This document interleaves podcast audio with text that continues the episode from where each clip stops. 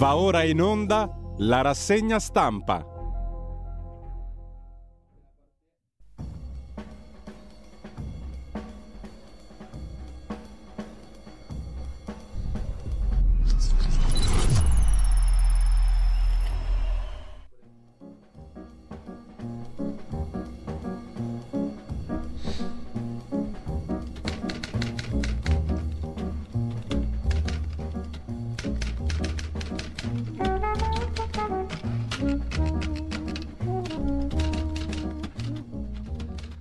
Cordiale buongiorno a tutte le ascoltatrici e a tutti gli ascoltatori da Giulio Cainarca. Bentrovati all'appuntamento con la rassegna stampa. Sono le 7.30 e martedì 9 gennaio 2024. Radiolibertà.net, la pagina Facebook di Radio Libertà per il palinsesto di giornata e come sempre vediamo subito che cosa ci propone l'agenzia ANSA. Un saluto al drappello di regia che ci conduce saldamente durante la mattinata e per il resto della giornata, fa anche rima. Salvini apre la prima pagina dell'agenzia ANSA di stamani con la dichiarazione sulle europee. Non mi candido, candiderei Vannacci, il generalissimo, il quale dice grazie, valuterò. Io attaccato da magistratura e stampa di sinistra, dice Salvini. Si lasci stare la mia compagna, Francesca Verdini. Non penso che all'ANAS ci sia gente corruttibile. La riforma della giustizia è urgente e è una priorità. Così L'ANSA riassume le parole di Matteo Salvini, che poi rivedremo più in dettaglio. Ferragni indagata per truffa, si dice serena, fiducia nei giudici. Israele che uccide un leader di Hezbollah, la Jihad islamica diffonde il video di un ostaggio, una bimba palestinese uccisa in Cisgiordania. Tornando all'Italia, saluti romani per H. Larenzia. Interrogazione di Schlein. 5 Stelle presenterà un esposto, la strage nel 78. Ogni anno ci sono commemorazioni, quest'anno ovviamente c'è il fascismo, mentre in primo piano c'è anche il caso Epstein negli Stati Uniti, aveva video sexy o porno di Trump, Clinton e del principe Andrea, la rivelazione di un'accusatrice nell'ultima tranche di carte. Papa Francesco contro la maternità surrogata, il centrodestra applaude, da Roccella a Gasparri fino al Family Day, la politica lo ascolti. Chiedono coloro che appunto sono come il Papa, contro la maternità surrogata e la teoria gender, anche vedremo. Il pluriomicida Breivik fece strage di giovani socialisti in Norvegia, fa causa allo Stato norvegese, in carcere potrei suicidarmi, dice lo stragista norvegese. Scorrendo la prima pagina dell'agenzia ANSA, l'home page di stamani, Mattarella al cambio della guardia al Quirinale e mm, sempre dal primo piano di politica, Forza Italia, politica interna italiana, Forza Italia rilancia la Casa dei Moderati ma frena sul terzo mandato per eh, presidenti di regione e per i sindaci, ma soprattutto presidenti di regione. Dice Tajani, il leader di Forza Italia, i leader candidati alle europee solo con una decisione comune, ma Salvini ha già detto io non mi candido. E con questo lasciamo l'agenzia ANSA e mm, andiamo a vedere ADN Kronos eh, per darci una rinfrescata anche sull'altro sito delle principali agenzie, tra le principali agenzie Israele e Hamas, la disperazione delle famiglie degli ostaggi. In apertura speriamo nell'intervento di Blinken, cioè del segretario di Stato statunitense, poi anche qui Chiara Ferragni e l'addio alla leggenda del calcio Franz Beckenbauer. Il decesso domenica aveva 78 anni, non era per niente troppo anziano. Comunque, Ravenna, invece, per la cronaca nera, una mamma si lancia dal nono piano con la figlia, morta la bimba. La donna era seguita da un centro di salute mentale. Sotto shock il marito nel volo è stato trascinato anche un cane deceduto nello schianto. Poi anche qui troviamo Salvini, io non mi candido alle europee 24, Vannacci in lista, mi piacerebbe. Ci tengo a continuare a fare il ministro, ha detto Matteo Salvini. Poi c'è il caso Ilva, anzi ex Ilva, salta il tavolo con gli indiani di Mittal, gli indiani di ArcelorMittal, il governo convoca i sindacati l'11 di gennaio, anche questo lo vedremo più in dettaglio tra poco. Palazzo Chigi aveva proposto un aumento di capitale di 320 milioni con quota pubblica al 66%, ma i privati non ci stanno. Eh, intanto lasciamo anche ADN Cronos e andiamo a vedere la prima pagina del quotidiano Avvenire, come sempre che apre la nostra rassegna stampa, la nostra edicola digitale. Avvenire apre con l'appello di Papa Francesco, educhiamoci alla pace, affinché cessino le guerre in Medio Oriente, Ucraina, Asia e Africa. Si rischia un conflitto globale, ammonisce Papa Francesco e richiama l'esigenza di costruire un clima di accordo, difendere la vita, vietare nel mondo l'utero in affitto e il discorso al corpo diplomatico, nel quale il Papa ha sottolineato l'inutile strage, per dirla con Benedetto XV, il Papa della Prima Guerra Mondiale, che colpisce sempre più i civili, invocando il disarmo. Tra gli altri titoli, senza tetto, sono già 12 le vittime del 2024. A uccidere non è quasi mai il freddo. Cominciamo male, scrive Paolo Lambruschi sul quotidiano cattolico. Solo nella prima settimana del nuovo anno sono già morti 12 senza fissa dimora. Si resta soli e dimenticati, nascosti negli angoli più impensati come il pronto soccorso di un ospedale, il ripostiglio di un garage, la sala d'attesa di un aeroporto dove bastano un vestito normale e un trolley a celare uno stato di deprivazione totale. Non c'è tregua per i clochards, si titola Avvenire in prima pagina. Ferragni indagata per l'affaire Balocco, e poi plotoni, saluti romani alla commemorazione, dopo domenica scorsa, della strage di H. Larenzia. Centinaia i militanti di destra schierati col braccio teso per ricordare le tre vittime degli eh, estremisti di sinistra nel 78, dei terroristi di sinistra. Il video ha fatto il giro dei social. Interrogazione del PD che critica il silenzio del Premier Meloni e esposto dei 5 Stelle. I pubblici ministeri attendono un'informativa della Digos. A Gaza ucciso l'1% della popolazione, intanto titola ancora a venire, i dati sono come sempre quelli forniti da Hamas. Lasciamo a venire, andiamo a vedere la prima pagina del Corriere della Sera. L'apertura del Corriere è dedicata al saluto romano, allo scontro, ma anche alle europee. La mossa di Salvini io non mi candido, mentre Giorgia Meloni ci sta pensando. In taglio alto Israele che uccide un capo militare di Hezbollah, fase nuova della guerra, ora azioni mirate, dicono le autorità israeliane. Padre Georg Genswein, il segretario di Benedetto XVI, sono finito in un limbo, spero che finisca, dice a Massimo Franco.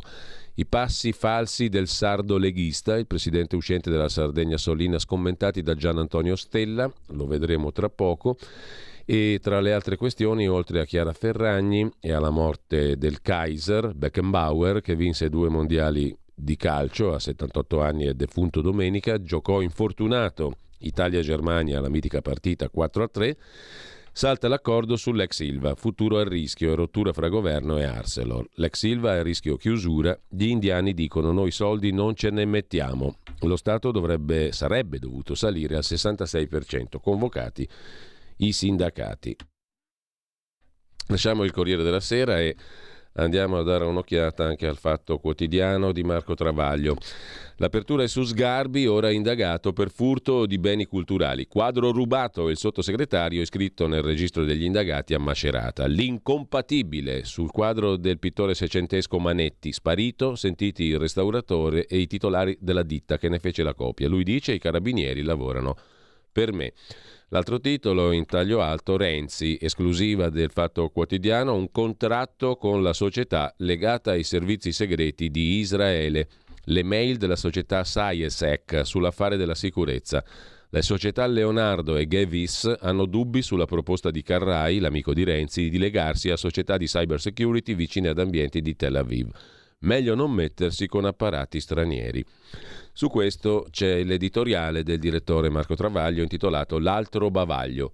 Stanno imbavagliando i migliori atlantisti d'Italia. Da quando il fatto ha iniziato a raccontare l'informativa della Guardia di Finanza acquisita dal COPASIR, il Comitato parlamentare di controllo sui servizi segreti, sugli affari del duo Renzi-Carrai, con alcuni fra i più rinomati stati e o governi canaglia, dall'Arabia Saudita agli Emirati Arabi, dal Qatar all'Azerbaigian, dalla Russia alla Cina, le vestali dei valori occidentali tempestano i direttori di giornali e TG per rompere il muro di omertà e sparare a zero sul senatore e sul suo degno compare pappa e ciccia con quei bei regimi, oltre che con 007 italiani, israeliani e russi. Uno che sfrutta i legami internazionali avviati da Premier per fare soldi non dopo la carriera politica, ma durante. Uno che dà dei putiniani filo cinesi, anti-atlantisti filo Hamas agli avversari e viene beccato in love con l'oligarca ex KGB, il magnate cinese Jack Ma, l'emiro del Qatar che finanzia e ospita i capi di Hamas, gli azeri della pulizia etnica contro gli armeni in Nagorno-Karabakh, Per non parlare dei tagliagole, sega giornalisti sauditi tipo l'amico Bin Salman. Uno che sei anni fa, sempre Renzi ovviamente, sventolava in tv il suo estratto conto da 15.000 euro e tuonava se vuoi fare i soldi non fai il politico, se hai un saldo diverso da questo qualcosa non torna.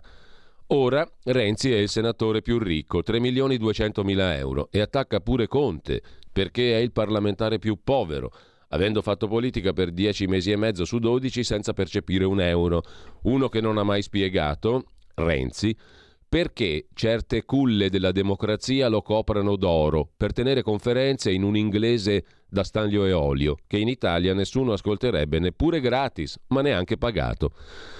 Da qui lo sdegno dei nostri atlantisti del BAI, del Stoltenberg, Zelensky Taiwan Fan Club, che hanno passato anni a compilare liste dei servi di Mosca e Pechino sui giornaloni, ad additare quinte colonne di Putin e di Xi in redazioni, talk, teatri lirici, musica sinfonica e pop, sport e letteratura, ovviamente nella missione sanitaria russa anti-Covid a Bergamo e nella Via della Seta come potrebbero tacere su questo campione Renzi di doppio pesismo e di doppia morale, beccato a fare all'ennesima potenza ciò che per molto meno, anzi per nulla, rimprovera agli altri.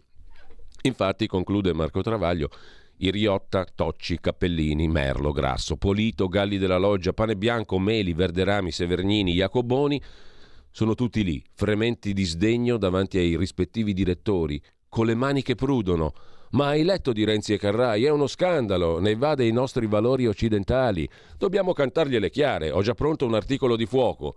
Ma quelli niente, li imbavagliano. Fortuna che c'è il fatto, nato apposta per dire ciò che gli altri non possono dire. Cari colleghi atlantisti, inviateci i vostri feroci articoli sul caso Renzi. Li pubblichiamo noi, conclude Marco Travaglio.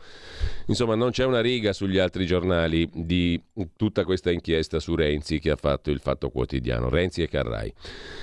Ancora dalla prima pagina del Fatto Quotidiano il caso Pozzolo, il deputato con la pistola di Capodanno, anche il caposcorta toccò la pistola, smentito da quattro testimoni, il deputato di Fratelli d'Italia. Mittal non mette i soldi, l'Ilva avrà un commissario, altra grana per Meloni e poi la solita Ferragni e la solita selvaggia Lucarelli su di lei. Lasciamo il fatto, andiamo al giornale. Il quotidiano diretto da Alessandro Sallusti apre con Salvini a sorpresa, io non mi candido. Vannacci lo vorrei con me, dice il leader della Lega che apre i giochi nel centrodestra. Oltre alla Ferragni c'è l'editoriale di Alessandro Sallusti sul caso H. Larenzia, il problema Schlein è l'ignoranza. Il problema di Ellie Schlein non è politico. È l'ignoranza di ciò che è stato e che è questo paese. La giovane segretaria non ha mai vissuto l'Italia. Arriva a chiamare in causa Giorgia Meloni e il suo governo per la manifestazione con cui la destra estrema da 45 anni, la prima volta la Premier aveva meno di due anni, ricorda la strage di H. Larenzia, quartiere di Roma nella quale terroristi rossi uccisero a sangue freddo tre ragazzi attivisti della destra. Ogni anno, ma la Schlein non lo sa perché è cresciuta su Marte e non si informa, Sotto qualsiasi governo di centrodestra, centrosinistra e pure tecnico, il rituale è sempre stato lo stesso. Ancora dalla prima pagina del giornale, Francesco, il Papa, contro le teorie gender, criminale l'utero in affitto, così il Papa smonta i progressisti. Sui temi etici, Papa Francesco non arretra. Scrive il giornale in prima pagina e boccia, senza se senza ma, la maternità surrogata, definendo la pratica deprecabile. Dopodiché il Papa condanna la teoria gender etichettandola come pericolosissima perché annulla le differenze e chiede il rispetto della vita. Fa notizia che il Papa dice le cose che dicono i papi, una cosa straordinaria. Comunque, eh, l'autorevole Financial Times ha preso una cantonata, secondo il vice direttore del giornale Osvaldo De Paolini, c'è da chiedersi in che mondo viva il Financial Times quando scrive del sistema di corporate governance in Italia, una roba da palati fini, mentre la sinistra scopre il dramma dei salari dopo 30 anni. I salari medi degli Stati Uniti sono il doppio di quelli italiani, una crisi di sistema che pesa anche sul sindacato. Infine, sempre dal giornale, Ilva, Arcelor rompe con il governo, a Taranto arriva il commissario. Della Ferragni abbiamo già detto su tutti i giornali, quindi non è il caso di ridirlo. Il mattino di Napoli apre con un virgolettato, sono le parole del ministro dell'Interno Piantedosi che propone drappelli rafforzati per gli ospedali e il pronto soccorso di Napoli. Il servizio sarà esteso ad altri due ospedali. Più controlli antiterrorismo, in generale, non negli ospedali ovviamente, carenze negli organici dei pronto soccorso. Interviene anche il presidente della giunta regionale campana De Luca, sia l'utilizzo di altri specialisti e a Caivano parla la preside Carfora, ritorno in aula con troppi assenti, il recupero dei ragazzi casa per casa, un'impresa in quel di Caivano. Bufera Ferragni, eccetera. Lasciamo anche il mattino, andiamo al Tempo di Roma, il quotidiano Romano apre sul Papa che ripristina i valori, ne abbiamo già parlato prima, la lezione di Bergoglio, ai diplomatici, teoria gender pericolosissima perché cancella le differenze, no alla maternità surrogata, pratica deprecabile, deprecabile ha detto il Papa, sia proibita in tutto il mondo.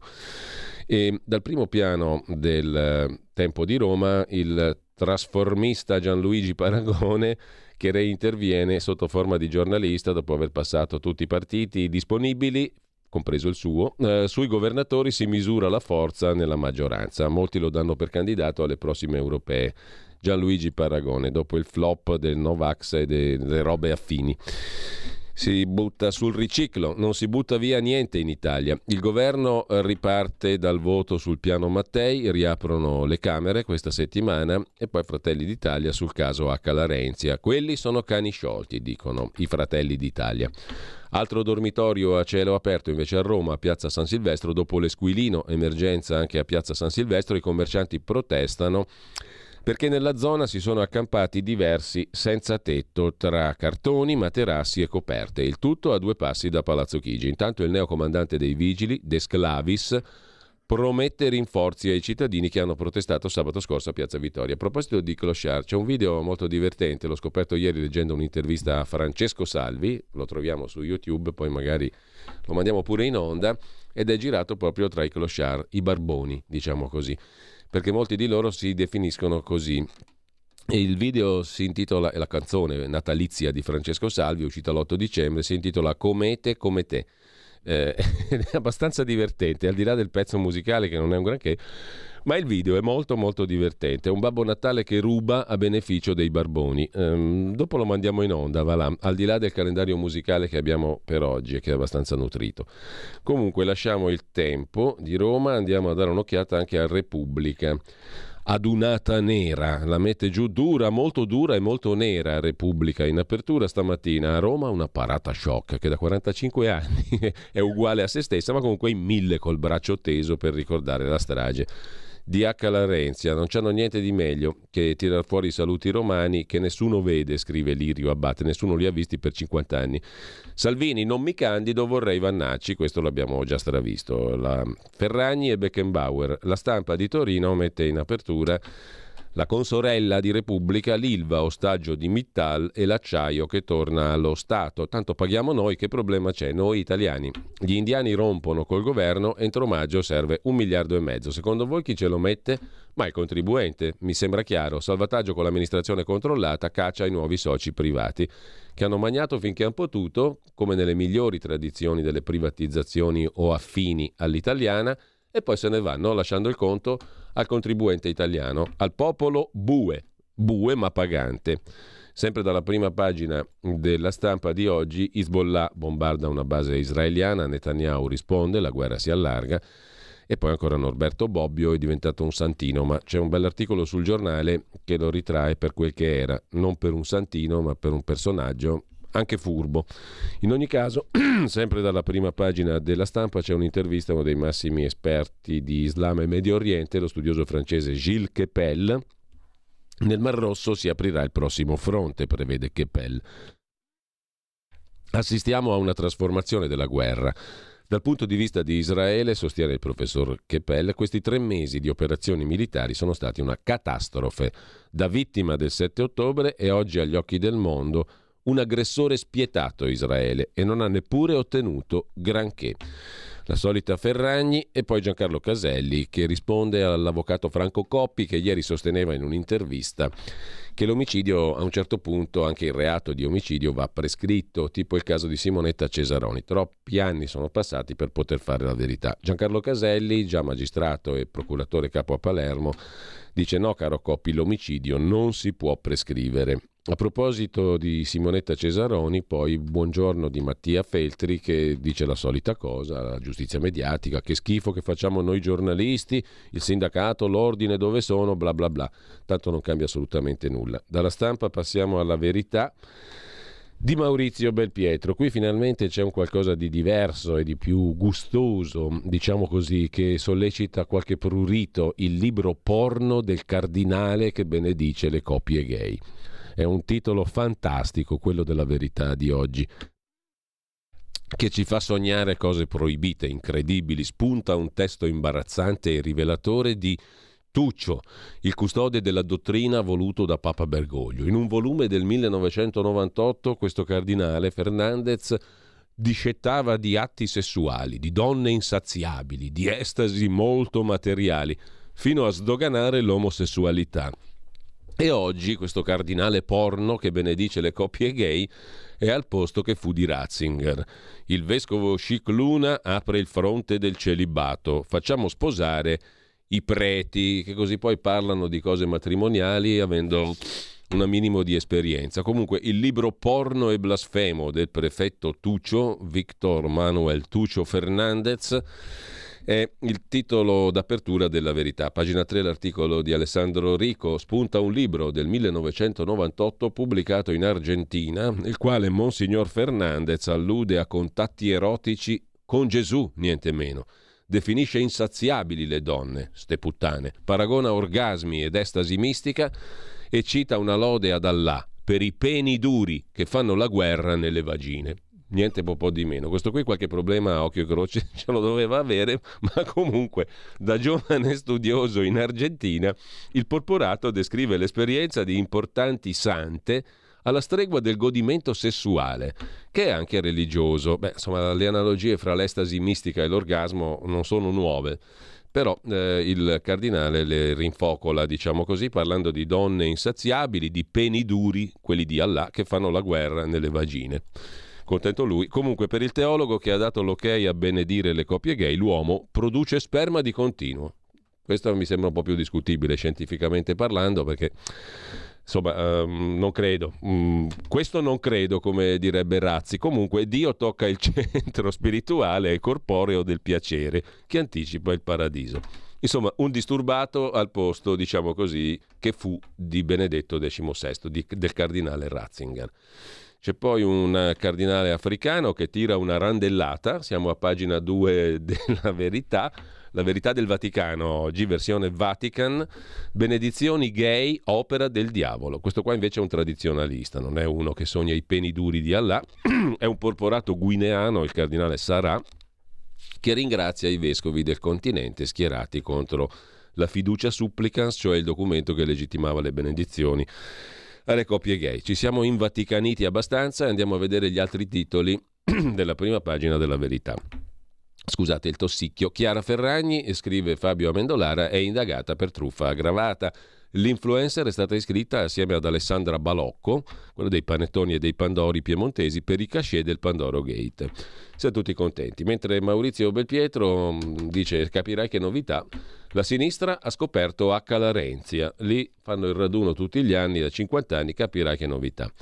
Utero in affitto il sussulto del Papa che dice no. Francesco Borgonovo si indignano contro i bavagli solo quando non li stringono. La bufala del Mincul Pop il Ministero della Cultura Popolare che introdusse lui, il pelatone, nella storia d'Italia e che qualcuno tira fuori a sproposito perché adesso governa la destra. Claudio Antonelli si occupa dell'Ilva, Mittal fa saltare tutto, prepariamoci a pagare noi, questa è l'unica cosa sicura, anche sulle bollette di cui non parla nessuno ragazzi. Adesso debutta quest'anno 24 le novità del mercato libero lo chiamano. Di libero non c'è niente se non che vi fottono, ci fottono alla grande.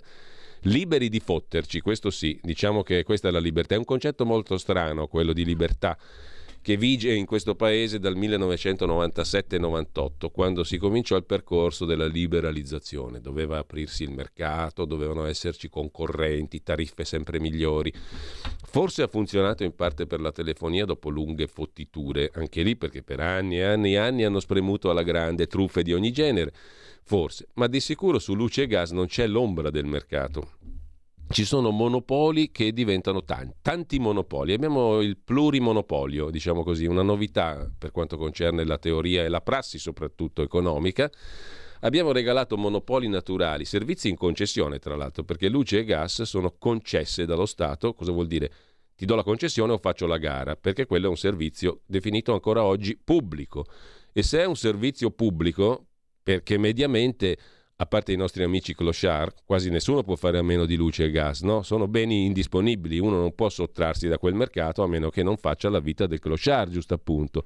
Da lì non puoi, non, o mangi quella minestra o salti dalla finestra. Quindi abbiamo creato 700 operatori, quindi abbiamo il mercato. No, non abbiamo un mercato, abbiamo 700 monopolisti che ognuno fanno quello che gli pare e lo faranno sempre di più. Perché se vi siete andati a guardare, allora se voi fate la scelta della, della nuovo gestore di luce e gas, Fate la scelta secondo il libero mercato. Peccato che non ci capite niente e che quasi tutte le. se andate sul sito della RERA, l'autorità per l'energia e per il gas, e inserite le offerte che vi hanno magari fatto, avete del tempo da perdere, punto primo. Offerte spesso, in, spesso incomprensibili. E se inserite però, l'ha fatto qualcuno, eh, se fate l'esperimento e mettete dentro quello che vi offrono i nuovi gestori del mercato cosiddetto libero, andate a pagare molto di più di quello che era il mercato tutelato, sempre, in tutti i casi. Quindi non c'è nessuna libertà se non quella di aumentare il costo. Se non fate la scelta, che è incomprensibile perché sono offerte tutte truffaldine, non chiare, c'è addirittura l'Enel che ti propone 12 euro al mese, poi tu vai a leggere, non sono 12 euro al mese, 12 euro è la parte solo relativa a una voce della bolletta e con le altre ti fottono. Ecco, detto così, detto questo, che qualsiasi tipo di offerta è superiore in termini di bolletta che pagherete a quello che è il mercato tutelato, il mercato tutelato finisce, tranne che per le fasce vulnerabili. Ma le fasce vulnerabili, che sono i disabili e che sono quelli attaccati alla macchina salvavita devono fare la loro bella dichiarazione con la carta di identità, sottoscrivere tutto e mandare certificare che sono in quelle condizioni, se no non avranno la bolletta ridotta. ridotta si fa per dire, cioè mh, mm, mantenuti nel mercato tutelato. Tutti gli altri, quelli che non scelgono, si trovano a dover essere obbligati ad avere un certo gestore, il quale può fare quello che vuole. Ve la faccio corta, ma è scritto proprio così. La parte della componente energia la deciderà il gestore, cioè abbiamo dato ai gestori, ai monopoli, la possibilità di scegliere loro le tariffe e questo lo chiamano libero mercato, cioè tu dai al monopolista la possibilità di fissare il prezzo che vuole lui. Questo è il libero mercato? Tu paghi però. Comunque, di questa roba qua ne parlano in pochissimi, poi vediamo un paio di articoli. Tra l'altro questo poi si trascinerà un effetto di rincaro per tutti i beni disponibili, perché se il negoziante, il commerciante, il barbiere, il salumiere si trova a pagare una bolletta più alta, su chi si rifà alla fine? Sul cliente, mm, oltre il fatto che milioni di persone pagheranno molto di più. Altro che bonus e stronzate varie, qua si va a pagare molto di più per luce e gas. Prepariamoci, prepariamoci a pagare noi anche per l'ILVA per tornare alla prima pagina della verità. Arcelor non farà il socio di minoranza, si apre la gestione straordinaria. I rischi, aiuti di Stato puniti dall'Unione Europea e contenzioso con gli indiani, scrive Claudio Antonelli in prima pagina. Sulla verità. Giuseppe Liturri, preciso come al solito, sull'inflazione che cala, ecco perché Lagarde può sbagliare ancora, la Presidente della Banca Centrale Europea, e poi salta la premier francese che vigilava su Roma. La premier Elisabeth Borne ha dato le dimissioni. Ci aveva attaccato su aborto e diritti. Intanto in Germania invece i blocchi dei trattori o degli agricoltori paralizzano il paese. Il premier francese Elisabeth Borne ha dato le dimissioni, Macron l'ha scaricata dopo l'approvazione della contestatissima legge sull'immigrazione. Aveva detto che avrebbe vigilato sul rispetto dei diritti da parte del governo Meloni. Intanto in Germania il cancelliere Scholz è sempre più in bilico, paese paralizzato dalla protesta degli agricoltori. Eh, e a chiudere dalla prima pagina della verità di oggi, verso il processo rifiuti tanti pezzi grossi del PD, lo racconta Fabio Mendolara. La terra dei fuochi in Toscana. La Procura di Firenze ha chiesto il rinvio a giudizio per 24 indagati. Il procedimento è sullo smaltimento illecito di sostanze tossiche in Toscana. Se ne è parlato molto poco. Tra loro anche l'ex capo di gabinetto del presidente della regione e un sindaco del PD. Marcello Veneziani invece si occupa di Norberto Bobbio, i veri eredi di Bobbio, i progressisti anti-italiani. Cosa resta oggi di Norberto Bobbio a vent'anni esatti dalla sua morte? Facciamo una pausa delle 8 e primo brano musicale ci, ce l'abbiamo già pronto Francesco Salvi, sì, mandiamo quello lì sui clochard di Francesco Salvi. Comete come te, piccola pausa prima. Stai ascoltando Radio Libertà. La tua voce libera, senza filtri né censura. La tua radio.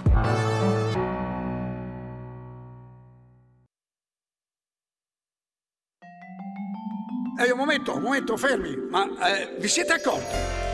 Che atmosfera di festa! Che festa di atmosfera! Entra Caps, paracantallera. Tutto intorno a te, la gente ride senza che ci sia un perché. Cos'è una magia? No, è Natale! È Natale! E gli angeli che guardano giù dicono che belli, sembrano fratelli. Questo è il giorno più bello che ci sia siamo tutti amici. Fino all'Epifania. Ma perché qui? Perché non si trova un lavoro? L'aria è piena di canzoni. I bambini sognano e nel cielo in alto brillano come te. Come te. Mostrano la via con la loro scia come te te.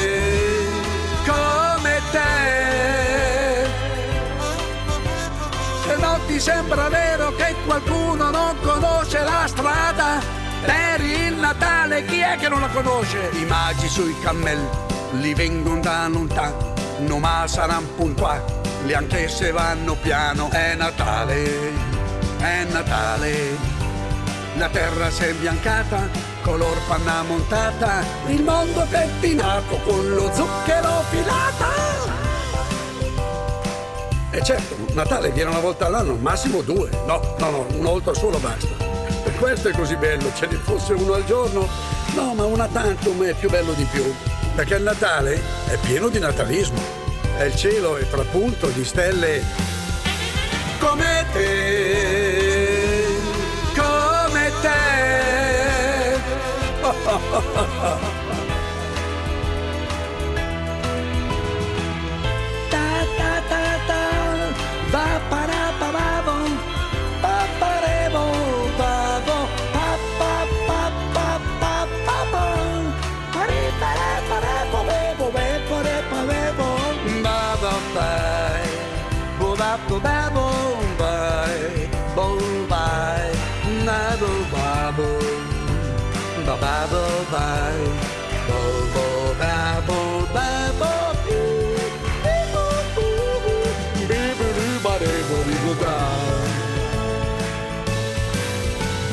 Tutto intorno a te, la gente ride senza che ci sia un perché. Cos'è una magia? Ma no, le ho già detto, è Natale. Ma... Sì, è Natale! Ove? Ivi! Viene giù da Connecticut e fa il giro del mondo senza far differenza fra chi è smilzo e chi è tondo. Perché siamo fratelli tutti, così belli come brutti. Eh già, è facile essere buoni a Natale, bisognerebbe essere buoni tutto l'anno. Allora facciamo così, tutto l'anno siamo buoni e a Natale facciamo i cattivi. Nah, come no? T'ho detto e basta.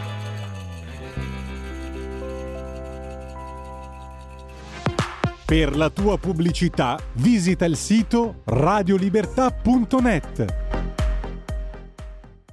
E allora abbiamo reso, omaggio, abbiamo reso omaggio a Francesco Salvi a metà strada fra Groucho Marx, diciamo così, e Charlie Chaplin, essendo nato pur tuttavia a Luino sul Lago Maggiore 70 anni fa. Uh, una canzone divertente, un video soprattutto divertente, perché c'è un Babbo Natale, lui, uh, Francesco Salvi, che ruba, uh, è un clochard, anche lui un barbone, che ruba per portare un po' di salame, di vino, quattro cose da festeggiare a Natale anche ai colleghi barboni, che si svegliano alla mattina intirizziti, infreddoliti e si trovano con un po' di ben di Dio rubato dal Babbo Natale Francesco Salvi.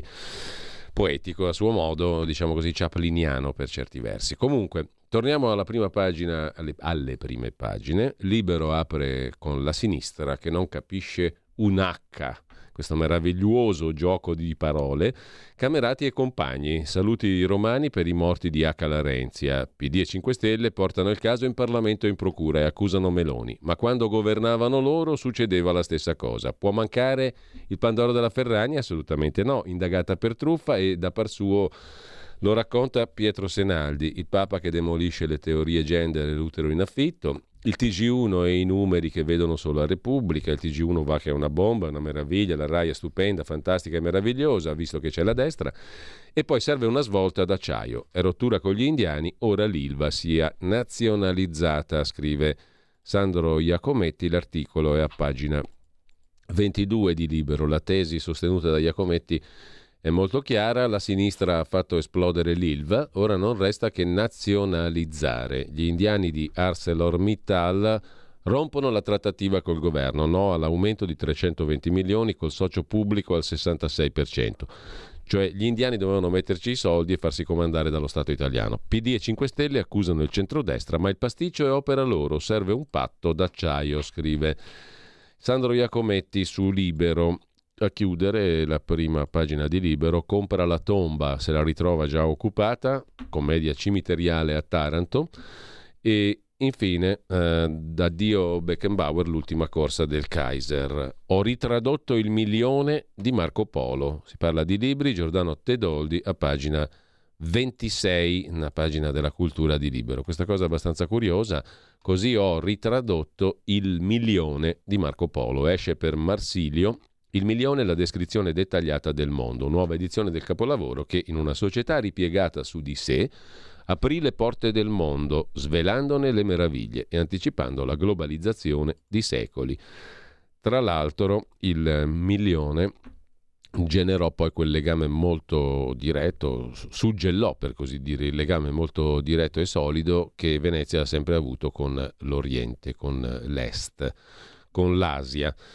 Con questo lasciamo anche la prima pagina di eh, Libero e andiamo a vedere la prima pagina di Italia Oggi. Il quotidiano diretto da Pierluigi Magnaschi apre con il tema delle piccole e medie imprese, lo scudo della SACE, cioè la società del Ministero degli Esteri che garantisce le imprese nel commercio estero sul credito. Le aziende ora possono finanziare gli investimenti per innovazione tecnologica, digitalizzazione infrastrutture in Italia e all'estero con copertura della SACE, cioè con la copertura della società pubblica, al 70%. Il dettaglio è interessante per i piccoli e medi imprenditori, a pagina 31 di Italia Oggi il dettaglio.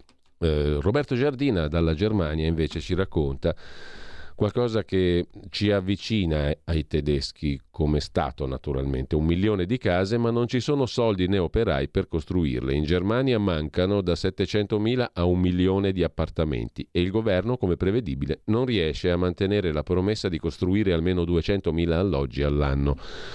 Mancano i soldi, i miliardi di euro, manca il materiale edilizio, mancano gli operai.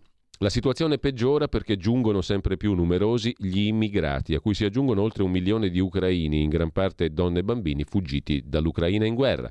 A Berlino si è pensato a soluzioni estreme, espropriare le case delle grandi società immobiliari. Servirebbero 40 miliardi e oltre, dovrebbero venire rimborsate in 40 anni, ma l'idea è stata bocciata dalla Corte Costituzionale. Infine il diritto rovescio, il corsivo, la nota del direttore Magnaschi sulla Pozzoleide. Che sia un pistola, il deputato di Fratelli d'Italia Emanuele Pozzolo, che lo scorso capodanno ha sparato inavvertitamente un colpo di pistola a un commensale ferendolo a una gamba, lo dice lui stesso con le sue dichiarazioni e con le sue sei armi fra pistole e fucili, sia pur tutte regolarmente denunciate.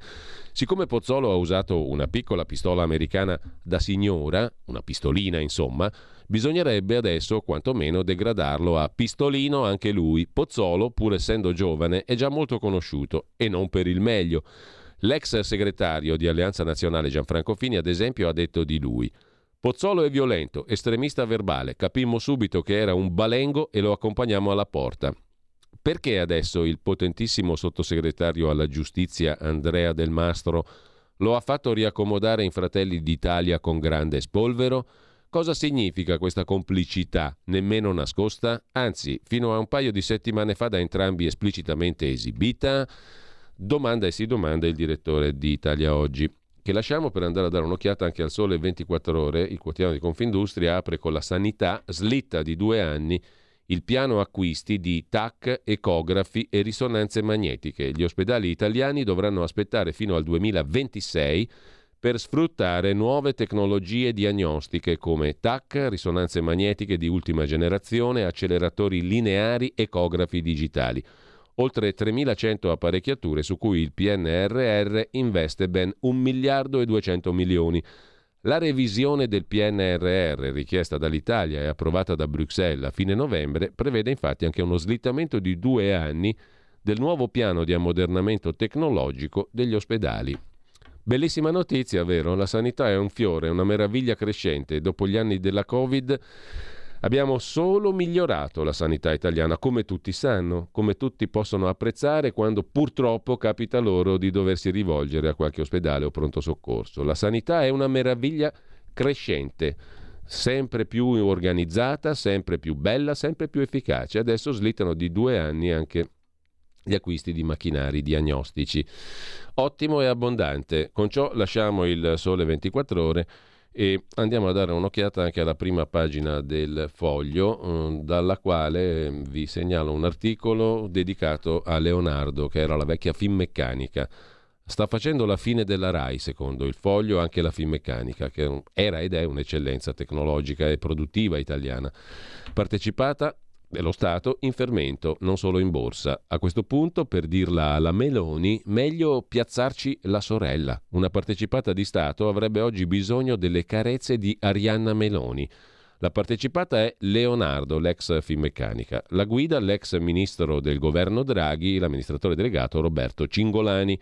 Leonardo ha anche una fondazione presieduta da Luciano Violante, l'immortale PCPD-SPD già presidente della Camera, eccetera. Il direttore scientifico è Pietrangelo Buttafuoco, che invece viene dalla destra. Entrambi, per ragioni diverse, stanno per lasciare. Al posto di Violante, deluso, che si sente maltrattato da Cingolani, si fa il nome di Giampaolo Rossi, direttore generale della RAI. Per tornare a Francesco Salvi, quella macchina lì la metti di là, spostala di là, eh, quella, quella, poltrona di quel deretano, di quell'illustre personaggio, lo spostiamo da una poltrona e lo mettiamo su quell'altro. Quel culo lì, mettilo là, che poi cambia niente. Comunque, questa è l'Italia, per dirla con Elio e le storie tese. E l'Italia è questa qui. Comunque, eh, l'hanno detta più loro giusta i comici che non gli analisti, i politici, gli editorialisti. Come sempre del resto, perché chi ride mh, mm, vede la verità molto meglio e senza ipocrisie. Comunque andiamo a vedere il dubbio, il quotidiano degli avvocati italiani che ci porta in quel di Bruxelles. Il pubblico ministero dell'inchiesta flop sul Qatar Gate, Parlamento europeo, eccetera, adesso si butta in politica. Tutto il mondo è paese, amici cari. Tutti sono di, pie- di Pietrini, di Pietreschi. Prima indago, poi faccio politica. Non eliminate l'abuso d'ufficio o il PNRR diventa una buffata. Eccola qui l'antipolitica delle toghe dei magistrati, titola il dubbio. Il sindacato dei magistrati è pronto a tutto per fermare la riforma. Protesta anche l'autorità anticorruzione, l'ANAC, ma il governo tira dritto. Naturalmente, essendo un governo di destra che fa, tira dritto. Angherie del potere pubblico, le liquida così il presidente dell'Associazione Nazionale Magistrati Giuseppe Santalucia le scelte compiute dagli amministratori, dai sindaci, dai politici, che da qui in avanti dovranno tradurre il PNRR in gare d'appalto. Il vertice del sindacato dei giudici, l'Associazione Magistrati, affronta il tema che nelle prossime ore sarà al centro del dibattito sulla giustizia, cioè l'addio all'abuso d'ufficio. La norma che sopprime il reato è nel disegno di legge Nordio, sul quale riprende oggi l'esame del Senato, scrive il dubbio. L'eliminazione dell'abuso d'ufficio non piace ai magistrati, non eliminatelo perché se no scatta il magna magna, capirai. Con ciò lasciamo anche il dubbio e adesso andiamo al tema delle bollette elettriche di cui parlavamo prima. Bisogna arrivare fino a pagina 40 del Corriere della Sera ed è uno dei giornali che ne parlano perché gli altri non ne parlano affatto. Ne parlava ieri una bella indagine, insomma abbastanza interessante il Fatto Quotidiano, ma comunque se ne parla poco, ma qua siamo tutti pronti a pagare di più. E sono botte, eh, ragazzi, perché altro che ti diminuisco il cuneo fiscale, ti diminuisco il cuneo fiscale di X ma se ti aumento la bolletta di tre volte X capirai dove va a finire il cuneo fiscale. Comunque, bollette elettriche, sfida tra gestori, vanno all'asta 4 milioni e mezzo di clienti. Domani la gara tra 20 fornitori in vista dello stop al mercato tutelato. Cosa cambia per i consumatori? Vediamo un po' come ce la racconta il Corriere della Sera appunto a pagina 40, perché prima ci sono le Ferragni, Pandoria, Calarenzia, i saluti romani, il fascismo, Bobbio e dopodiché le bollette. Scusate, ma la prima roba è la bolletta, perché quella la paghi ogni mese e incide sulla tua tasca, cittadino italiano, per cui dovrebbe essere una roba da prima pagina. Hanno chiesto qualcosa a qualcuno alla conferenza stampa di Giorgia Meloni? Gli hanno chiesto i giornalisti italiani come la mettiamo con le bollette? No. Non disturbare il padrone, non non disturbate il manovratore. Si svolgeranno domani, dopo il rinvio di un mese, le aste per assegnare i circa 4 milioni e mezzo di clienti domestici non vulnerabili dell'energia elettrica che dal primo di luglio usciranno dalla maggior tutela, cioè il regime in cui tariffe e condizioni contrattuali sono stabilite dall'autorità, la ARERA, l'autorità dell'energia. Ecco, se voi non scegliete, se noi non scegliamo, mettono all'asta le nostre utenze e così praticamente siamo obbligati poi ad avere un gestore. Certo, poi potremo cambiarlo, però devi cambiare l'intestazione, una serie di documenti in banca, magari se c'hai l'addebito, devi fare un nuovo contratto e via dicendo. Se tu non scegli, eh, verrai messo all'asta hm? e quindi il gestore te lo scelgono loro tu potrai sempre scegliere perché c'è il mercato libero, scegliere da chi farti fregare meglio, diciamo così. Chi nel frattempo non avrà scelto di passare al mercato libero entrerà in un regime transitorio chiamato servizio a tutele graduali. Per il gas eh, si chiama in un altro modo, ma il concetto è simile. Durerà fino a marzo del 2027, il prezzo della materia prima sarà variabile, basato sulla media dei valori del prezzo unico nazionale che si forma sul mercato elettrico. Le aste servono per scegliere chi fornirà il servizio. I clienti sono stati suddivisi in 26 lotti, cioè noi clienti, che corrispondono ad aree territoriali. Se tu sei in una certa area territoriale vai all'asta un, in un certo modo. Ai nastri di partenza ci sono 20 soggetti che sono quelli che vogliono fornirci la mh, mm, luce, la corrente, la corrente elettrica e naturalmente farci pagare le loro belle bollette. La Arera, che ha definito le regole delle aste, ha ammesso 19 soggetti, 16 aziende e 3 raggruppamenti di imprese, a cui si è aggiunta una ventesima azienda esclusa e poi riammessa con riserva dal TAR in attesa del giudizio di merito il 6 marzo. Si tratta di Octopus Energy, primo operatore della luce nel Regno Unito, sbarcato in Italia a luglio del 22 perché insomma si apre la possibilità di mangiare anche per loro. Tra i requisiti previsti dal regolamento aver servito almeno 100.000 clienti al 30 giugno del 23. Octopus Energy non soddisfa quel requisito in Italia, ma ha fatto ricorso sostenendo che, trattandosi di gara europea, vanno considerati i clienti non solo in Italia. È l'unica partecipante che si conosca. I nomi delle altre ammesse non sono stati comunicati mm, per riservo non sappiamo ancora chi ci mangerà sulle nostre bollette. Le aste sono gestite da Acquirente Unico, società del gruppo pubblico GSE, gestore servizi energetici. Il meccanismo prevede che i partecipanti si sfidino su un solo valore, il costo di commercializzazione, perché in realtà il costo della materia prima lo decideranno loro come gli pare e piace. Chi offre il prezzo più basso si vedrà assegnare il lotto, con un limite minimo di 7 lotti e il 30% a livello nazionale. Di fatto non è un'asta vera e propria. L'offerta è fatta a busta chiusa a turno unico. L'11 gennaio sarà comunicato ai partecipanti l'esito e si svolgerà un'eventuale asta di riparazione per i lotti non assegnati, perché per esempio un'azienda ne ha vinti più del tetto massimo o in caso di offerte ritenute non valide. Il 6 febbraio sarà comunicato l'esito. A seconda del lotto a cui si appartiene i casi sono due. Si può restare col vecchio fornitore o passare a una nuova azienda. Cioè voi scoprirete così per magia chi sarà il vostro gestore dell'energia elettrica a vostra insaputa perché lo decidono loro.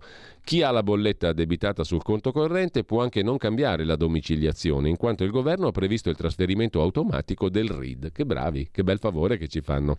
Dal primo luglio soltanto i vulnerabili, cioè chi ha più di 75 anni, disabili, chi vive in condizioni economicamente svantaggiate, chi è in gravi condizioni di salute che richiedono l'utilizzo di apparecchiature medico-terapeutiche alimentate dall'energia elettrica, Soltanto questi vulnerabili potranno continuare a restare nella tutela, però poi devono scrivere il loro bel modulino per certificare che sono vulnerabili.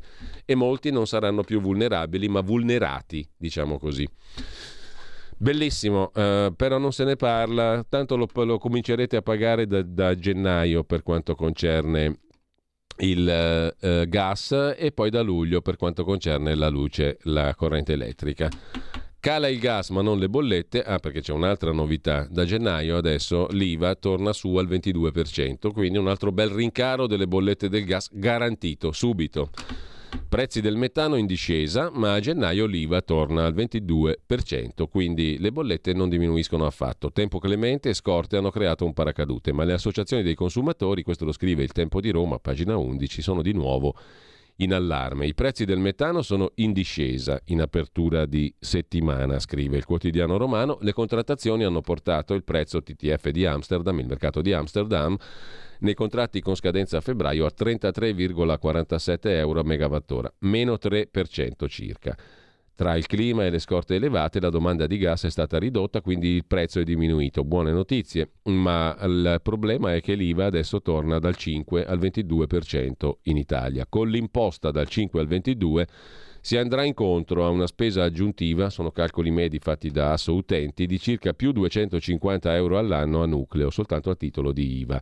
Se ci mettete poi il fatto che il prezzo del gas poi lo decidono loro, 250 è il minimo eh, e poi dopo si vedrà. Si vedrà soltanto pagando, lo scoprirete soltanto pagando.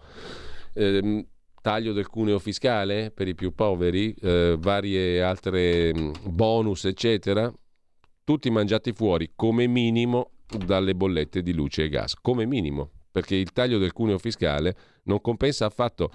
Cioè se io ti taglio del cuneo fiscale di 10, ma ti faccio pagare 30 in più di bollette, com'è che la mettiamo?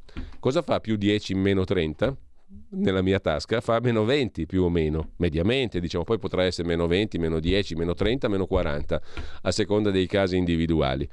Ma mediamente ti do il contentino e ti tiro una legnata. Bello, molto bello. Tanto è rottura nella trattativa tra governo e Mittal, tanto paghiamo sempre noi, adesso resta solo lo Stato, questa cosa che non si capisce bene cos'è. Lo Stato, un'entità metafisica, il Leviatano. Chissà cos'è lo Stato? Lo Stato siamo noi, ma non nel senso nobile del termine, siamo noi nel senso del borsellino, della saccoccia, del soldo che viene spremuto dal contribuente cittadino italiano ai più svariati fini, compreso il ricomprarsi l'ex Ilva dopo un giro di valzer di ArcelorMittal che si è fatta i cavoli suoi per un tot di tempo. Il gran rifiuto di ArcelorMittal che ha detto no, io non ci metto soldi se comandi tu, Stato italiano, e allora torna allo Stato come socio di maggioranza dell'ex Ilva. Era nell'aria da mesi, scrive Avvenire adesso è la certezza, soltanto una crescita della quota dell'azionista pubblico rispetto al 38% attuale può impedire la chiusura dell'acciaieria più grande d'Europa, quella di Taranto appunto. Nel corso dell'incontro di ieri a Palazzo Chigi con il colosso siderurgico sull'impianto di Taranto, la delegazione governativa ha proposto agli attuali vertici dell'azienda ArcelorMittal di sottoscrivere un aumento di capitale di 320 milioni di euro così da concorrere ad aumentare al 66% la partecipazione del socio pubblico Invitalia, insieme a quanto necessario per garantire la continuità produttiva. Cioè il governo italiano ha detto ad ArcelorMittal tu mettici 320 milioni, io salgo al 66%, tu rimani socio di minoranza. La risposta degli indiani è stata picche, no. A quel punto, preso atto dell'indisponibilità di ArcelorMittal ad assumere impegni finanziari e di investimento come socio di minoranza, il governo italiano ha incaricato Invitalia, la società pubblica, di assumere le decisioni conseguenti. Alla luce della rottura della trattativa, non si esclude che si possano aprire contenziosi legali con ArcelorMittal.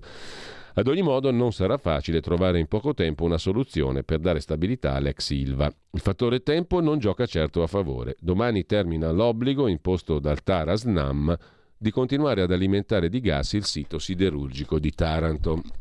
Così su avvenire. Al di là delle esigenze di cassa, il ministro delle imprese Made in Italy Adolfo Urso nei giorni scorsi aveva indicato in un miliardo e 300 milioni di euro il supporto finanziario per garantire un futuro produttivo all'impresa. Tanto non c'è problema, paghiamo noi, come previsto dal piano industriale, per esigenze legate a produzione, acquisizione e impianti. Serve una grande liquidità, tanti bei quattrini freschi, ma appunto non c'è problema, paghiamo noi.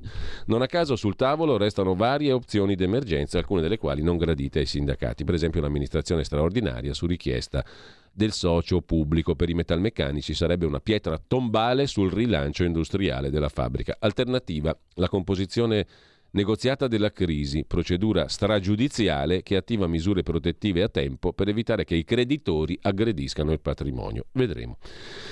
Lasciamo il caso Ilva, torna intanto il pressing dell'Unione Europea sul MES, il meccanismo europeo di stabilità, il fondo salva stati salva banche. La presidenza di turno belga torna a dire che la prima opzione resta che l'Italia ratifichi il MES. Difficile riaprire il dossier come chiesto da Meloni Intanto andiamo avanti sull'unione bancaria. Si punta a chiudere entro marzo il dialogo col Parlamento europeo sul nuovo patto di stabilità. Anche dopo il no del Parlamento, la riforma del meccanismo di stabilità resta uno dei dossier al centro del dibattito europeo. Borghi della Lega dice ora il nostro paese è più forte, c'è più rispetto. Claudio Borghi lo sentiremo alle 9.30, viene citato oggi anche da Avvenire. Dice appunto Borghi, penso che dopo il no al MES siamo molto più forti. C'è stata, dice Borghi, una parte di palazzo che ha voluto mettere una briglia all'Italia e evitare quelli che loro considerano i rischi democratici, ma ora l'Italia viene vista con più rispetto. Prima diceva sempre sì. Così Claudio Borghi Aquilini su Avvenire. Intanto trattori in marcia contro i tagli ai sussidi, gli agricoltori stanno paralizzando la Germania, una lunghissima colonna di mezzi agricoli, questo lo racconta ancora uh, Avvenire, pagina 13, una lunghissima colonna di mezzi agricoli ha paralizzato il centro di Monaco di Baviera. Altri 500 si sono riversati nelle strade di Berlino. Il governo lancia l'allarme su presunte infiltrazioni di estremisti di destra. Gli agricoltori tedeschi marciano sulla Germania, racconta Vincenzo Savignano da Berlino per avvenire. Le proteste potrebbero durare giorni, si temono infiltrazione da parte di estremisti. Ho visto simboli e bandiere appese ai trattori che nulla hanno a che fare con lo scopo delle proteste. Temiamo infiltrazioni di estremisti di destra, ha detto il ministro dell'economia e vice cancelliere Robert Habeck. Il leader dei Verdi è ormai uno dei principali nemici dei dimostranti. Pochi giorni fa gli è stato impedito di scendere da un traghetto. Ieri colonne di trattori hanno sfilato a Berlino, bloccando per molte ore il traffico della capitale tedesca, oltre 500 trattori davanti alla porta di Brandeburgo. La manifestazione col maggior numero di mezzi agricoli si è svolta a Monaco di Baviera.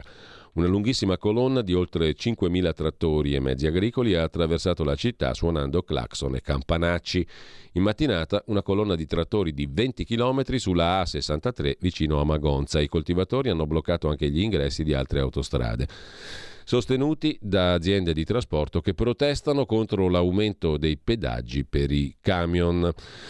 Eh, lasciamo avvenire, andiamo invece a proposito di Germania su Repubblica. Qui c'è il eh, profilo di Sara Wagenecht, ex leader della Linke, il partito della sinistra radicale tedesca, che ha fondato una nuova formazione politica con cui tenta di togliere voti all'ultradestra di AfD, di Alternative für Deutschland, facendo un discorso populista, scrive Tonia Mastrobuoni per Repubblica. I rossobruni a Berlino. L'ex stella della sinistra che seduce l'ultradestra, cioè una sinistra che fa attenzione ai temi sociali cavalcati dalla destra. Che fretta c'è di scrivere un programma se fondi un partito? Nessuna fretta, se ti chiami Sara Wagenknecht. E per decenni sei stata la stella polare della sinistra radicale. Poi hai deciso di scagliarti contro i migranti, contro la Nato, di diventare il megafono della propaganda di Putin, cioè una compagna che sbaglia ma parecchio questa qui, eh, di dichiarare i verdi il tuo nemico antropologico e hai perso ogni pudore nel presentarti in piazza con l'estrema destra. È una compagna che sbaglia, ma sbaglia, ma sbaglia di grosso Sara Wagenecht. Peccato che piaccia anche abbastanza. Mentre il 41% dei tedeschi, ci racconta Roberto Giardina su Italia Oggi, il 41% dei tedeschi vive da solo. Bisognerebbe fare un milione di case. Non ci sono soldi nell'opulenta Germania. Secondo la Linke, il partito appunto di estrema sinistra, parte dei Verdi, mia moglie e io siamo degli asociali, scrive Roberto Giardina. Perché? Perché viviamo in due in un appartamento da 150 metri quadrati. Ci dovremmo accontentare di 22 metri o al massimo 30 a testa. A cosa ci servono più di tre stanze, una camera da letto, un soggiorno e uno studio? Eppure non abbiamo spazio per i nostri libri. Mia moglie è una pittrice, le serve un atelier pretendiamo anche di avere due stanze da bagno. Nel nostro appartamento, nell'immediato dopoguerra, vivevano tre famiglie di sfollati. Ne abbiamo trovato le tracce sollevando la vecchia moquette, racconta Giardina, e scoprendo il parquet di quello che doveva essere il salotto bruciato in tre punti, dove avevano sistemato fornelli di fortuna, ma nel 1945 Berlino e le città tedesche erano un cumulo di rovine. Una nostra amica, che ha una villa in Baviera vicino a Monaco, ci ha raccontato che la sua famiglia fu costretta ad ospitare una dozzina di profughi giunti dalle province orientali del Baltico, cacciati dall'Armata Rossa. Le autorità li avevano sistemati a casa loro perché erano cattolici come i bavaresi. La convivenza non fu facile. In Germania, per tornare all'oggi, racconta Roberto Giardina, Mancano da 700.000 a un milione di appartamenti. Il governo non riesce a mantenere la promessa di costruire almeno 200.000 alloggi. Mancano i miliardi, manca il materiale edilizio, mancano gli operai. La situazione peggiora perché arrivano sempre più immigrati e ucraini. A Berlino si è pensato a soluzioni estreme, mai realizzate neanche nella Germania comunista dell'Est, cioè espropriare le case delle grandi società immobiliari. Servirebbero 40 miliardi, le casse di Berlino sono vuote, dovrebbero venire rimborsate in 40 anni. L'idea bocciata dalla Corte Costituzionale. Altra pensata, si pensa di obbligare chi vive da solo a dividere la sua abitazione con altri. Ovviamente non temo che un giorno bussi alla mia porta un funzionario del comune per costringermi a ospitare qualcuno ma chi vive in una casa sociale di proprietà pubblica può correre questo rischio. Mancano le case, sempre più tedeschi vivono da soli, scrive Roberto Giardina, e mancano i soldi per farle nella ricca Germania. Ci fermiamo un attimo e poi scopriamo cosa ci propone anche il calendario musicale di oggi. Per la tua pubblicità visita il sito radiolibertà.net.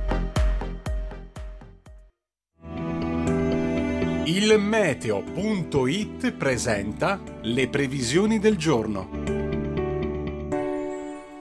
Soffiano venti freddi sull'Italia provocando un ulteriore calo delle temperature e cieli irregolarmente nuvolosi. Nella prima parte della giornata saranno possibili ancora delle precipitazioni sul basso Adriatico, nonché sulla Sicilia e sulla Sardegna, ma localmente pure al nord-ovest. Asciutto anche con diverse schierite altrove. Nel pomeriggio cieli regolarmente nuvolosi o coperti quasi ovunque, con alcune precipitazioni che potrebbero interessare soprattutto il nord-ovest, con neve a bassa quota. Meglio sul resto del paese, salvo isole maggiori e Lazio. Per ora è tutto da ilmeteo.it, dove il fa la differenza anche nella nostra app. Un saluto da Lorenzo Tedici. Avete ascoltato le previsioni del giorno.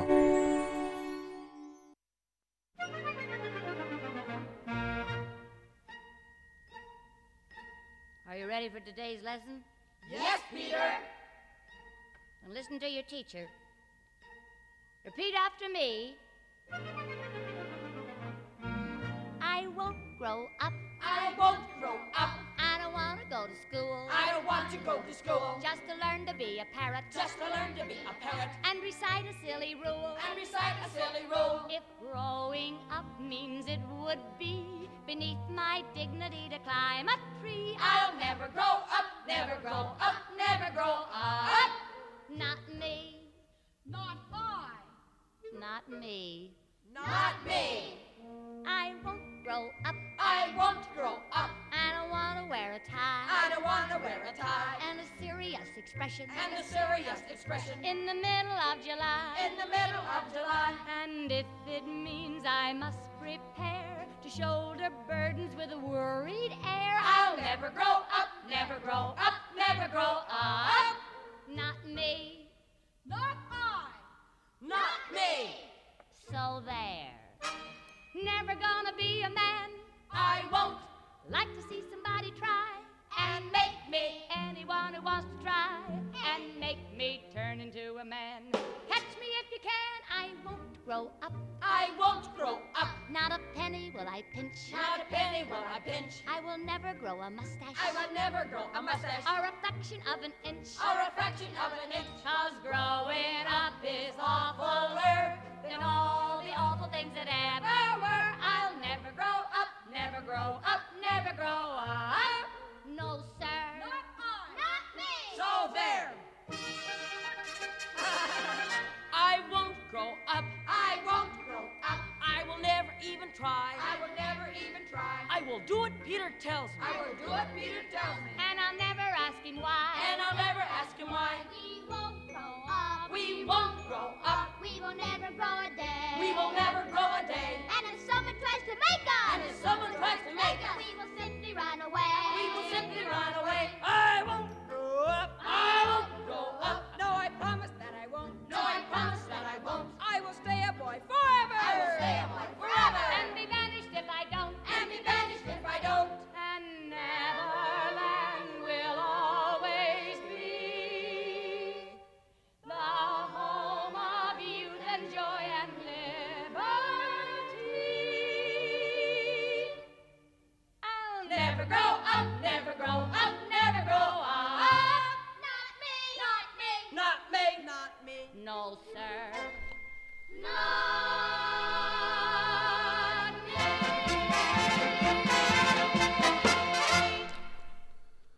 I Won't Grow Up, non voglio crescere, 9 gennaio 1956, il musical Peter Pan con Mary Martin, trasmesso in diretta per la seconda volta sulla NBC come parte della serie Producer Showcase.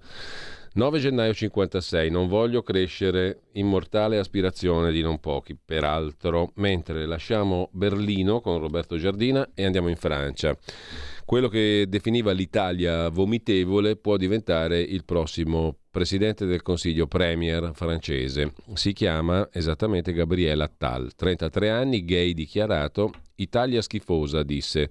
Macron vuole premiarlo, la mette così libero con Mauro Zanon da Parigi. Il presidente Macron fa dimettere da Premier Elisabeth Borne e pensa al giovane ministro dell'istruzione Attal, un suo fedelissimo, contro cui però complottano altri ministri, Darmanin e Le Maire.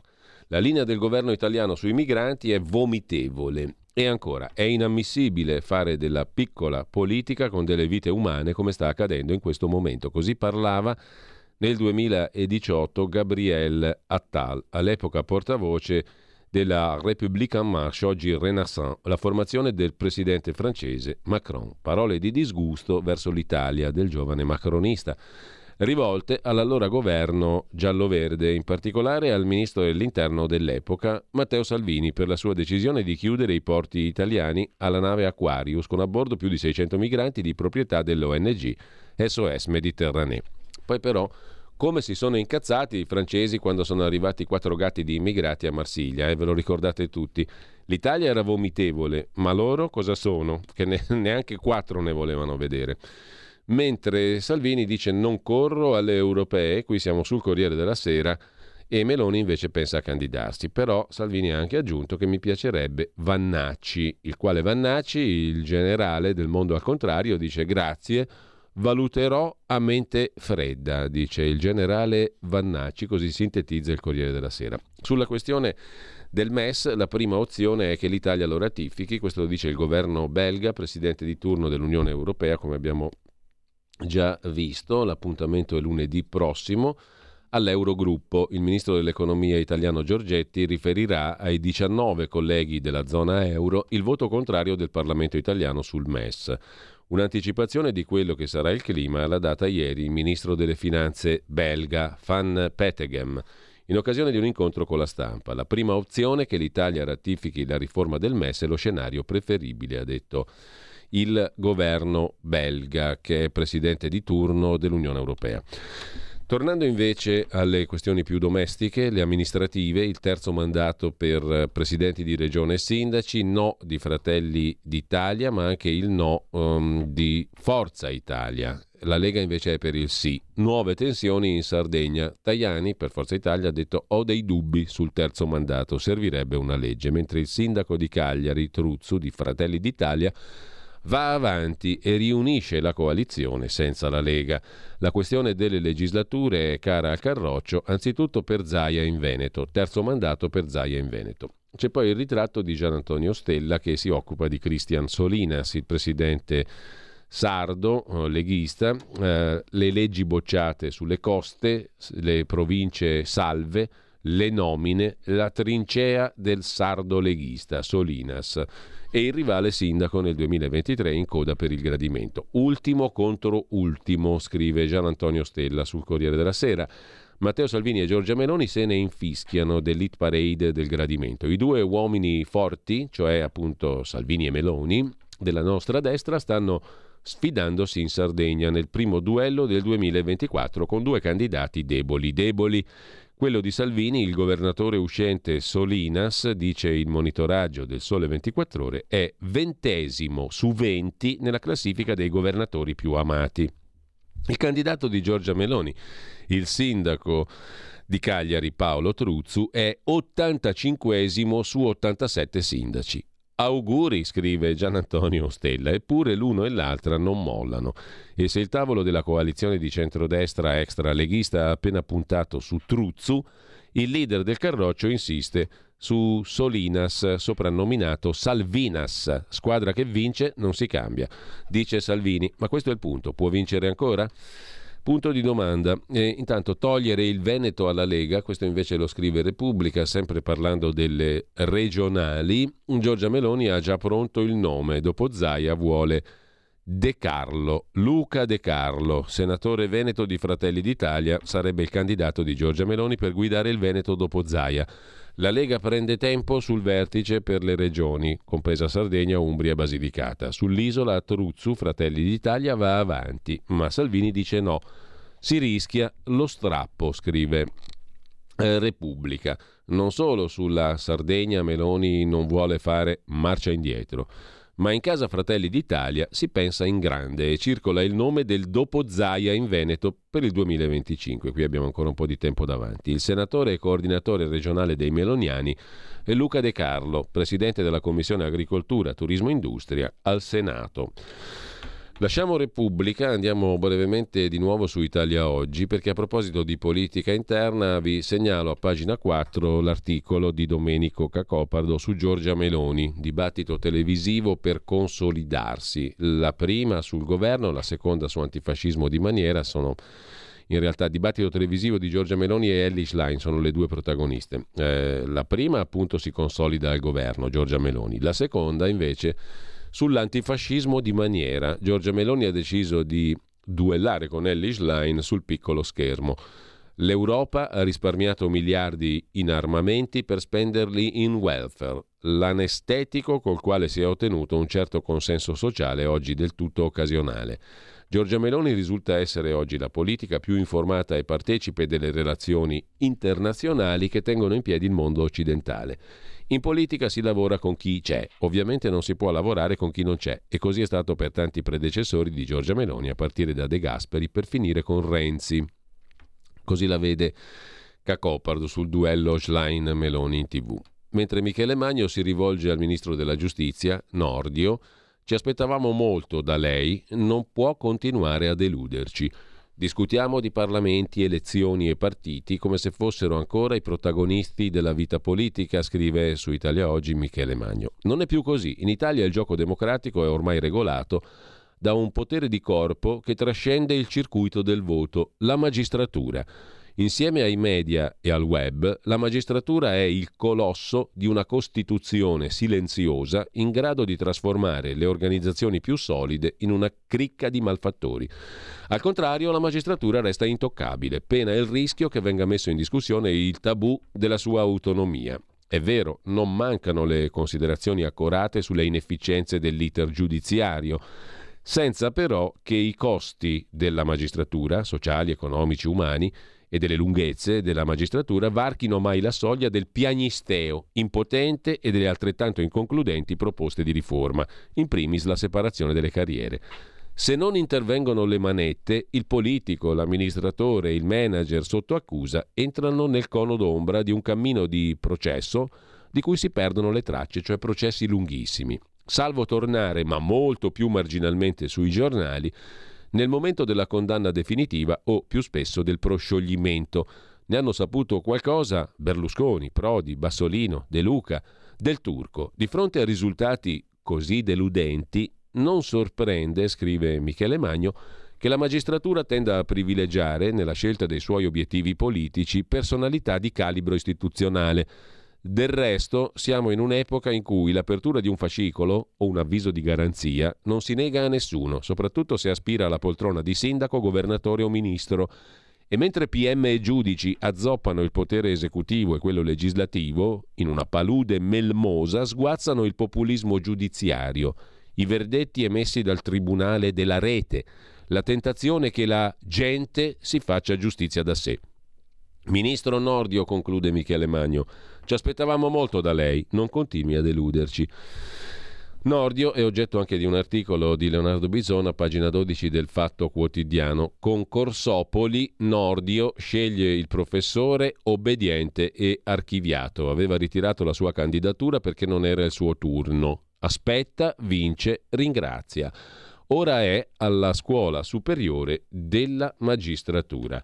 Come si diventa professore in Italia? obbedendo e ringraziando, prima regola per far carriera all'università. A scoperchiare la cupola dei baroni Philip Laroma Iezzi, ricercatore universitario che con le sue denunce sul, um, sull'università ha fatto partire l'inchiesta sulla concorsopoli universitaria a Firenze nel 2017. Oggi chiusa. Cosa c'entra il ministro Nordio? Dopo sei anni un'udienza a Venezia, il 29 dicembre il ministro della giustizia, Nordio, ha nominato cinque componenti del comitato direttivo della Scuola Superiore della Magistratura, tra di loro un professore associato di diritto tributario di Firenze, Stefano Dorigo.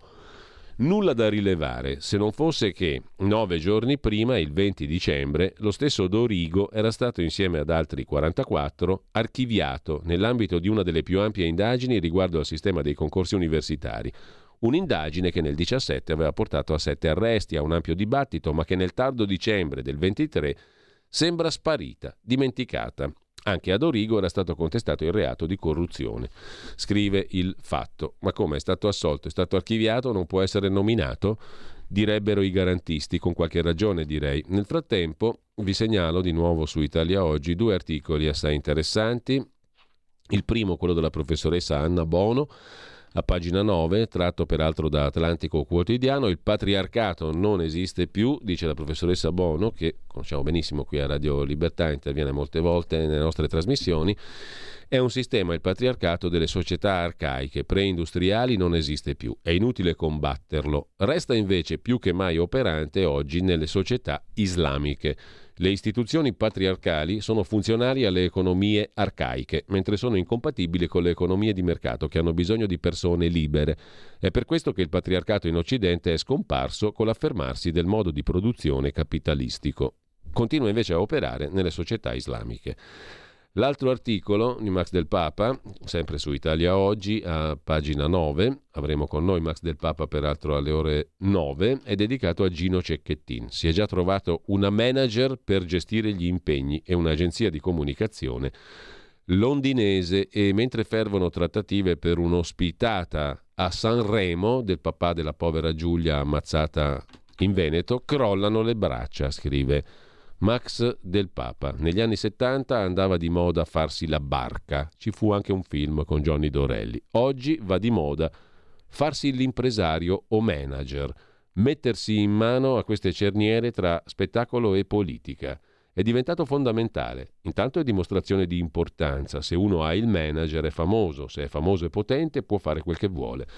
Anche il papà di Giulia Cecchettin si è fatto il manager, la manager londinese. Sempre su Italia Oggi poi Peter Gomez, fatto quotidiano, si affaccia su Mediaset sempre di più. eh, e mm, sempre più spesso con Selvaggia Lucarelli. Dopo Bianca Berlinguer, assieme alla Lucarelli, Gomez, il vice di Travaglio. Valuterò caso per caso in base ai miei impegni e alla mia voglia, dice Peter Gomez, che non esclude singole comparsate, rifiuterebbe per ora un incarico vero e proprio solo per motivi di opportunità e dice non perché pensi che le colpe dei padri ricadano sui figli o perché non sia piacevolmente colpito dalle scelte di Pier Silvio Berlusconi o ancora perché non stimi molti colleghi che lavorano lì. Insomma, sempre più spesso il foglio è presente sulle reti, il foglio, chiedo scusa, il Fatto Quotidiano e Peter Gomez, oltre che la Lucarelli, sono presenti nelle tv di Berlusconi, Berlusconi figlio, Pier Silvio. A proposito di tv, eh, il um, conduttore Massimo Giletti, quello che secondo l'immortale definizione della portavoce del Ministero degli Esteri russo Maria Zakharova parlava come un bambino quando parlava con lei, Ecco, il bambino Giletti nei prossimi cinque mesi lavorerà in RAI, ma ciò che farò dopo, dice lo stesso Giletti, non è chiaro perché ho tante offerte.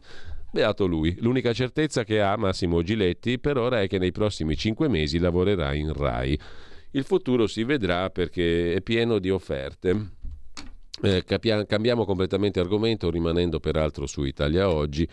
Vi segnalo pagina 2, la pagina dei commenti, il pezzo di Dario Fertilio sull'Argentina. La rivoluzione argentina di Milei non riguarda soltanto il suo paese. Se dovesse funzionare diventerebbe contagiosa, scrive Fertilio. All'inizio il nuovo presidente argentino, Milei, con la motosega nei comizi, prendendo di petto l'establishment, aveva incuriosito il pubblico, poi il trionfo elettorale ha confuso gli osservatori. La vittoria di un anarcocapitalista, nemico dello statalismo, deciso ad adottare il dollaro americano come moneta, a chiudere la banca centrale, a privatizzare scuole e sanità, proprio nel continente del populismo peronista, del marxismo venezuelano, della teologia della liberazione peruviana, è spiazzante Eppure la lettura di un'antologia firmata dall'economista liberale Alberto Benegas Lynch, intitolata La post-verità socialista, edita da Rubettino con un'introduzione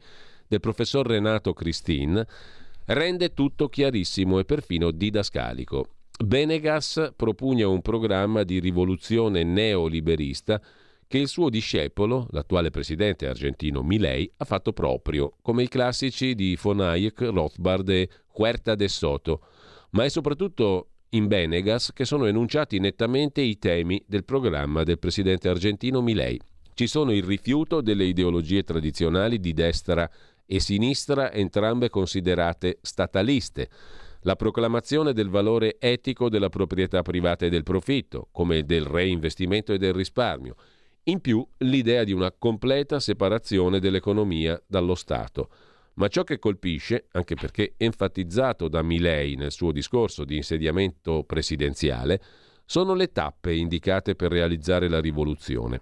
Proclamazione brutale dei sacrifici inevitabili, rifiuto di qualsiasi gradualismo, grazie alla luna di miele post-elettorale, liquidazione di ogni protezionismo e della classe imprenditoriale aggrappata alle prebende, eliminazione dei ministeri peronisti, liberalizzazione radicale del mercato del lavoro, insieme coi contratti collettivi e le trattenute fiscali e a proposito di imposte, cancellazione della progressività in favore di un sistema proporzionale. Questo perché la progressività scoraggia gli investimenti di chi è in alto e la mobilità di chi proviene dal basso della scala sociale.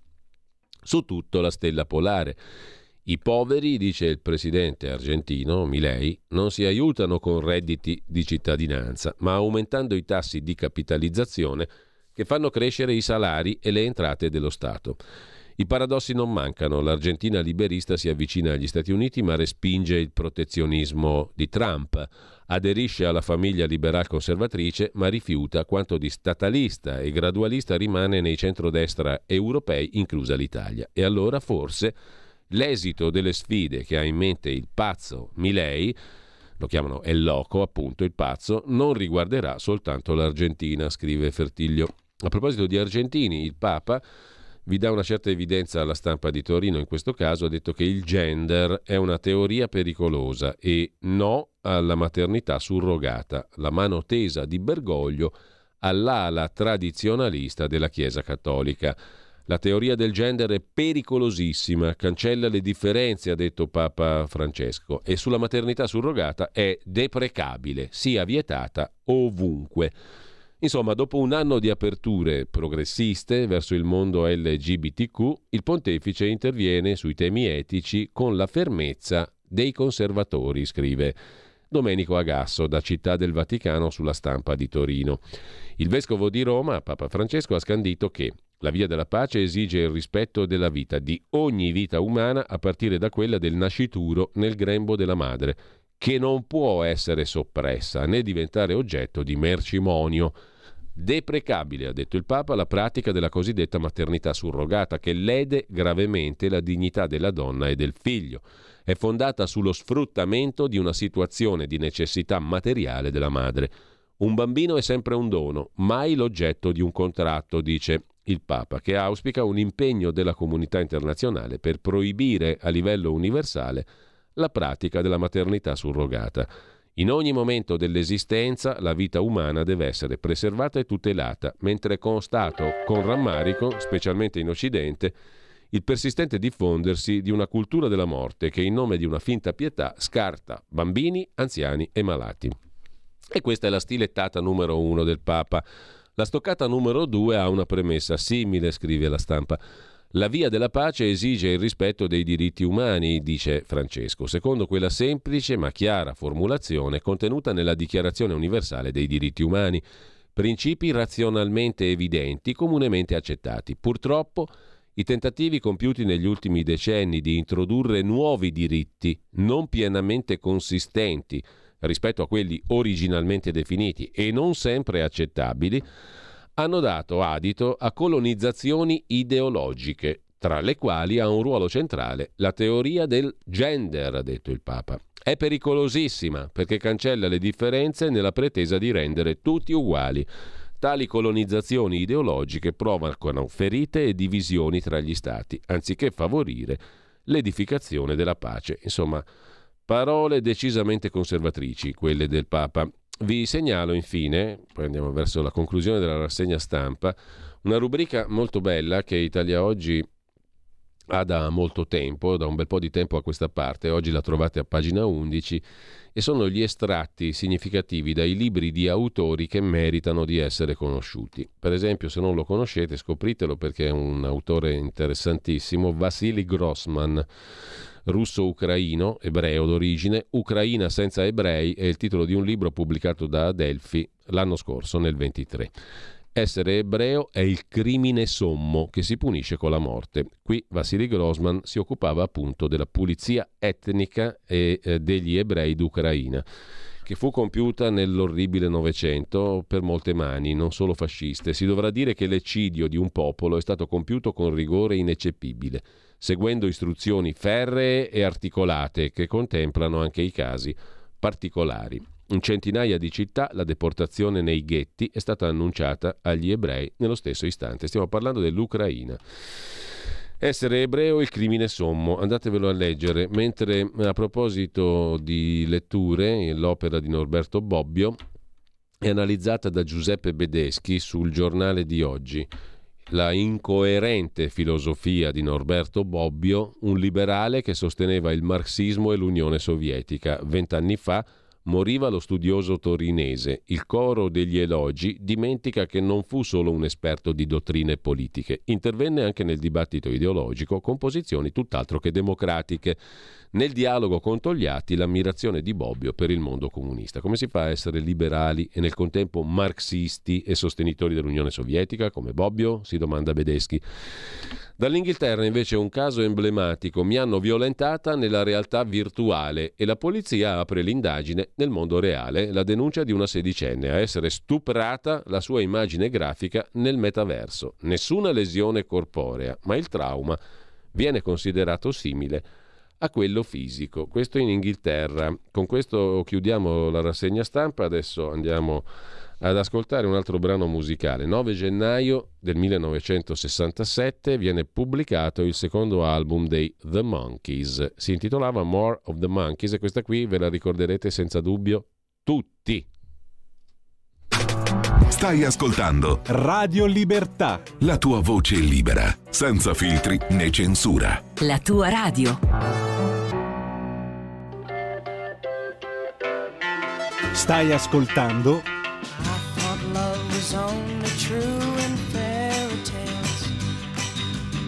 And for someone else, but not for me. Our love was out to get me. That's the way it seemed. Disappointment haunted all my dreams. Then I saw her face. Now I'm a believer. Not a trace of doubt in my mind. I'm in love. I'm a believer. I couldn't leave her if I tried. I thought love was more or less a given thing. Seems the more I gave, the less I got. What's the use in trying? All you get is pain. When I needed sunshine, I got rain. Oh, then I saw her face. Now I'm a believer. Not a trace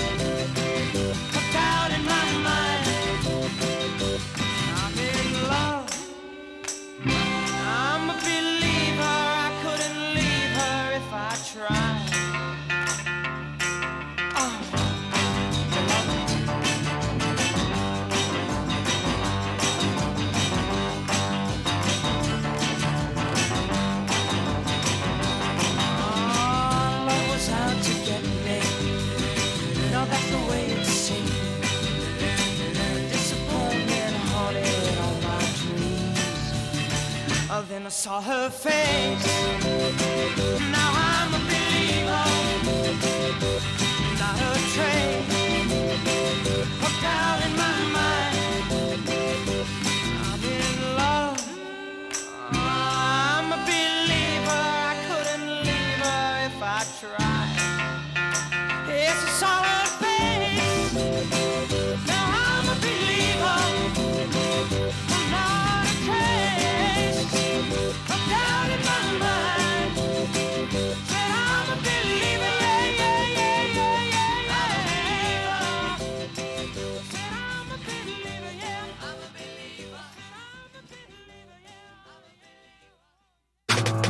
Stai ascoltando Radio Libertà. la tua voce libera, senza filtri né censura. La tua radio.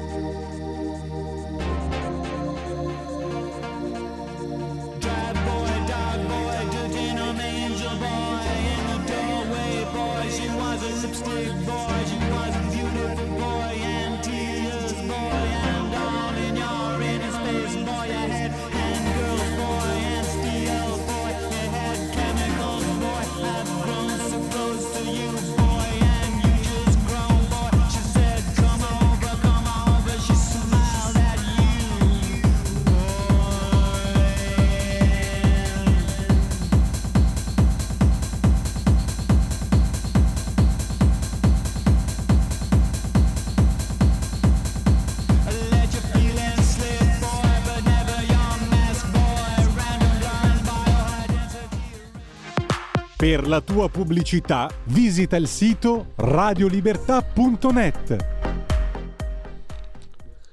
Il brano che è appena andato in onda non ha niente a che fare col calendario musicale di oggi, è extravagante. Eh, intanto, a proposito di extravaganti, cioè di persone che girano fuori dai soliti confini, per fortuna abbiamo con noi, come quasi tutti i martedì, e lo ringrazio, Max del Papa amico e collega Max del Papa. Buongiorno Max. Buongiorno, buongiorno a tutti. Allora, abbiamo appena citato il tuo articolo su Italia Oggi, è uscito proprio stamani a pagina 9. Eh, sì. ce, l'hai, ce, l'hai, anche tu, l'agenzia londinese che ti cura qualcosa? L'immagine, eh, la no, politica? Stavo, no, devo, devo, provvedere. Devi provvedere per forza, perché altrimenti non sei nessuno, no? Sì, prima però dovrei fare qualcosa, non lo so, truffare, mettere un cavo lungo una strada, devo fare qualcosa di, di, di farabu, di criminale. Oppure, oppure, che ti succeda qualcosa anche di luttuoso, diciamo così. Sì, mm? ecco, quello, quello, sì, quello effettivamente potrebbe essere...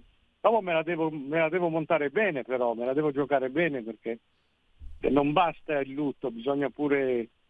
Eh, prima dovrei passare tra Fazio, eh, andare andare nelle università, quelle cose lì. Senti, tiriamocela un po', Max. Tu citi niente sì. po' di meno che Baudrillard nel tuo pezzo uscito su Italia Oggi, sì. no?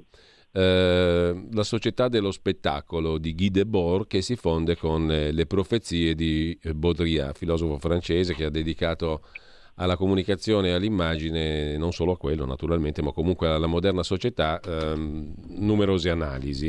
In che senso Guy Debord si fonde con Baudrillard? Faremo la gioia di Carlo Freccero in questo momento. eh, sì, perché volevo dire questo in sostanza, che la, la, la società del consumismo non è più distinguibile da quella dello spettacolo e a sua volta eh, si fonde, si annulla, si, si disperde in un... Eh, Baudrillard parlava, citando l'Ecclesiaste, parlava di simulacro, cioè non c'è verità, non c'è niente. Cioè io nella, nella Ferragni non vedo niente. È la verità che nasconde il fatto che non c'è alcuna verità. L'unica cosa vera è il simulacro, è la falsità. Quindi noi Questo... teoricamente immaginiamo che il simulacro sia qualcosa che nasconde la verità. Il problema di questo tipo di società è che la verità non c'è e il simulacro non diventa c'è. il vero. Non c'è, mm. perché se tu prendi eh, un discorso di Cecchettin. Non c'è niente. Sì, perché stiamo parlando di lui, del papà di Giulia Cecchettin, che sì, si fa curare l'immagine e tutto ciò che ne consegue. Si fa curare di l'immagine non... fino eventualmente alla politica, perché non è esclusa neanche quella, ci purtroppo. Va, ci va. Eh, va, eh, va. Da un'agenzia londinese, no? Da un'agenzia di Londra. L'agenzia londinese perché dice io sono stanco, insomma tutte queste ospitate me le gestiscono loro e deve fare la fiction sulla figlia eh, gli scannano una figlia e lui fa una fiction. La fiction è l'opera di fantasia, è l'opera di falsità, non è reale. Beh, ma c'è la finalità che è didattica, che è costruttiva? Sì, certo, è sempre tutto didattico, è sempre tutto costruttivo. Anche le campagne di Chiara Ferragni che non esistevano erano costruttive. E lei stessa non, è, non si sa che è.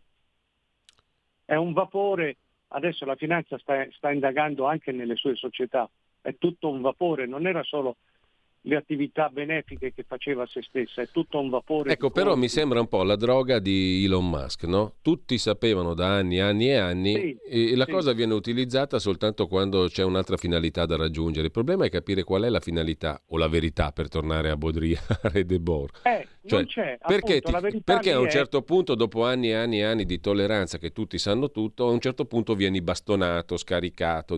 Con questo non dico che Cecchettin sia in questa fase. Lui è in fase crescente, no? è in fase di salita, di crescita. La Ferragni è in fase discendente. Però, insomma, cosa facesse lo sapevano tutti da anni.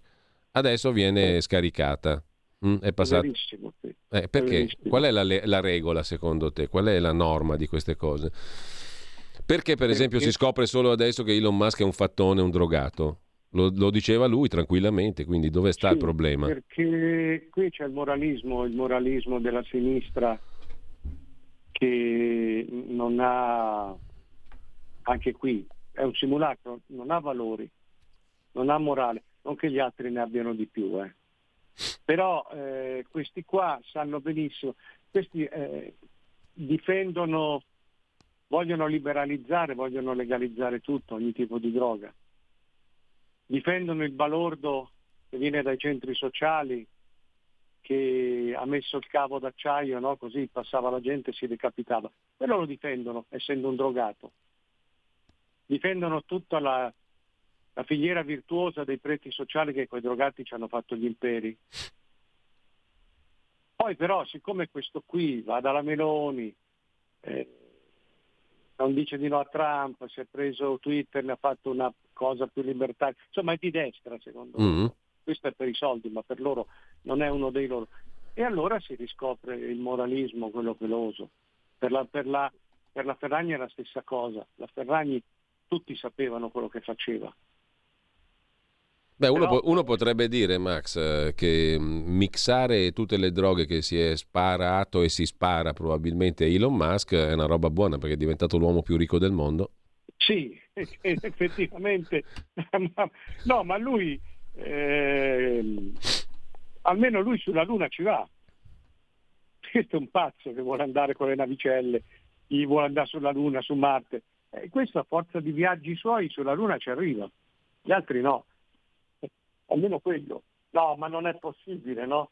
Cioè, c'è questa cosa per cui quello, fa- quello che eh, va bene per noi va male per gli altri, viceversa, quello che è male per, quello che è male per me. Cioè, Allora, la tu Ferrari- prevedi, tu che Ferrari futuro... l'hanno mollata perché Mm. è, diventata, è diventata radioattiva, perché non possono più candidarla, come hanno fatto per Sucamoro. Eh, Il principio è sempre quello lì. Adesso un altro che io mi auguro gli toccherà è Casarini. Casarini sanno tutti chi era, sanno tutti chi è. Sono vent'anni che i vari Orsini, PD, PD lo vogliono candidare. Adesso io spero che vengano fuori tante di quelle cose per cui il PD dirà ma no, noi... La logica è sempre quella, no, noi non abbiamo mai... Vedi cosa hanno fatto Bonelli e Fratoianni, no? Prima l'hanno creato, l'hanno costruito sto qua. Poi questo era, c'aveva una famiglia di negrieri e allora ha detto ma noi questo chi è? Funziona così. Funziona così e io mi auguro di vedere la Ferrari Nonostante la spolverata vaticana, nonostante la spolverata vaticana per Casarini, no? Sì, ma pure questi, pure questi che lo tengono su perché evidentemente questo è un collettore anche per loro. Non è- non è- io non posso credere che otto, otto diocesi tengono su Casarini perché è un benemerito, perché è un benefattore, perché ci credono. E questo gli portava affari anche a loro. La logica è puramente industriale, del genere però estremo, con gli scapisti. Allora, Se fai comodo sei un santo, quando non fai comodo non ti conosco più. Ci sono messaggi al 346 6427 756, li cito perché uno parla di te. Pietro scrive: Cainarca, puoi chiedere al mitico Max del Papa se è disposto a Oh. condurre una trasmissione dalle 9.30 alle 10.30 una volta a settimana con linee aperte e ovviamente gratis? Sarebbe meraviglioso. Ecco, è tutto gratis. Tutto gratis, perché questa è la nuova va filosofia. bene. È la nuova filosofia dei tempi che corrono. Sì, no, io, gratis. io lo farei volentierissimo, linea aperta, tutto mi piacerebbe, verrei su a Milano felicemente tutte le settimane. Ora sul gratis io potrei anche farlo, però bisogna che poi i lettori, gli ascoltatori provvedano loro. Senta, siccome non siamo né Cecchettin né Ferragni, il gratis Eh. non esiste.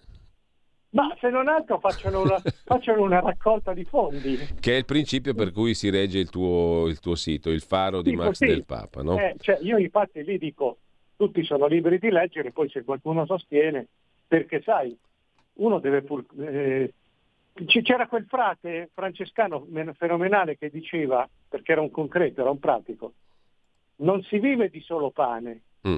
Ma senza pane non si vive.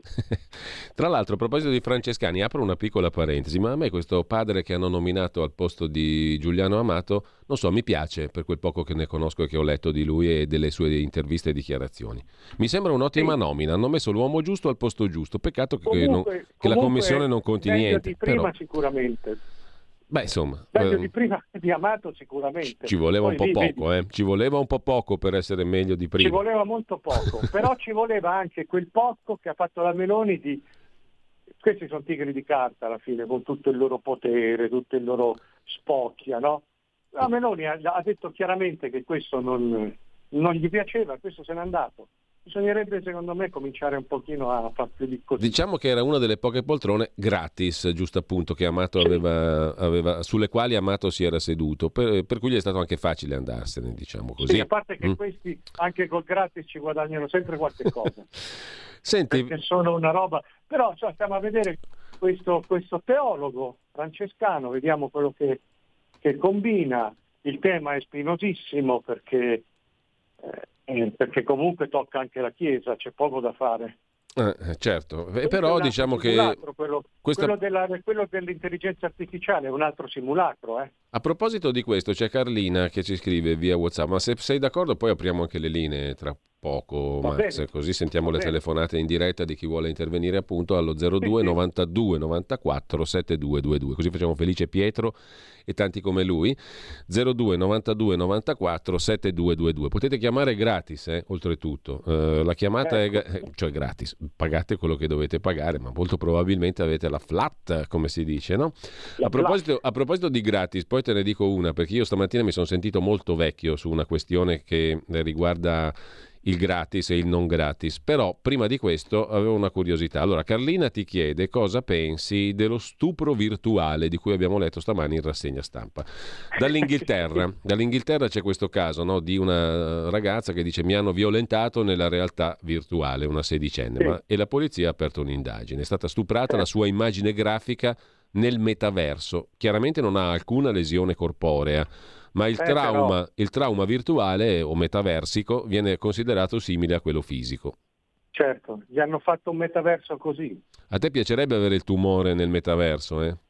Sarebbe meglio, Eh, sarebbe meglio che avercelo nel sangue. appunto. È, è tutto un simulacro anche questo. Eh, Scusa io la brutalità? Max, però ne abbiamo parlato sempre in modo Sì, scoperto, no, ma quindi certo. non c'è alcuna Ma io, brutalità. sai, ci sono anche quelli che anche questi eh, mi praticano la demenza artificiale, che mi scrivono Eh. e mi danno dei consigli, dicono no tu ma non farti le chemio, sei pazzo, vai vai, non ti basta quello che ti sei già fatto. Eh. E mi danno delle, mi danno delle, delle ricette alternative Sì. e mi hanno, alcu- mi hanno mandato nell'ordine da maghi, sciamani, guaritori, Mm.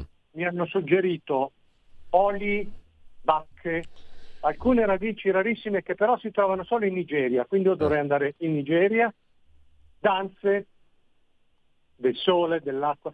E poi mi hanno suggerito alcuni, ma veramente non fanno ironia, sono seri perché mi perseguitano, mi suggeriscono la terapia Chiara Ferragni, cioè pensati sano.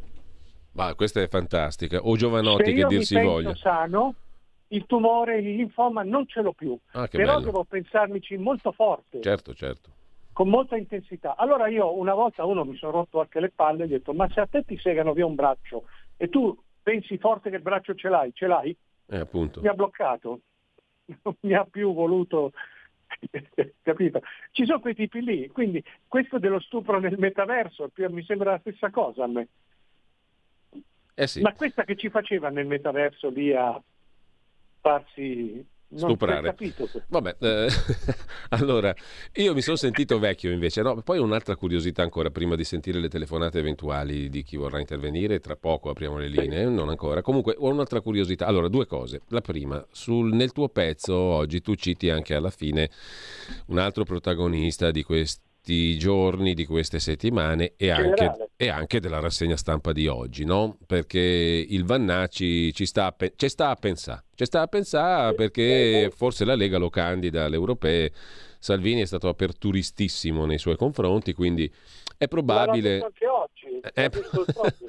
è probabile che Se io verrà... non mi candido preferirei Eh. lui.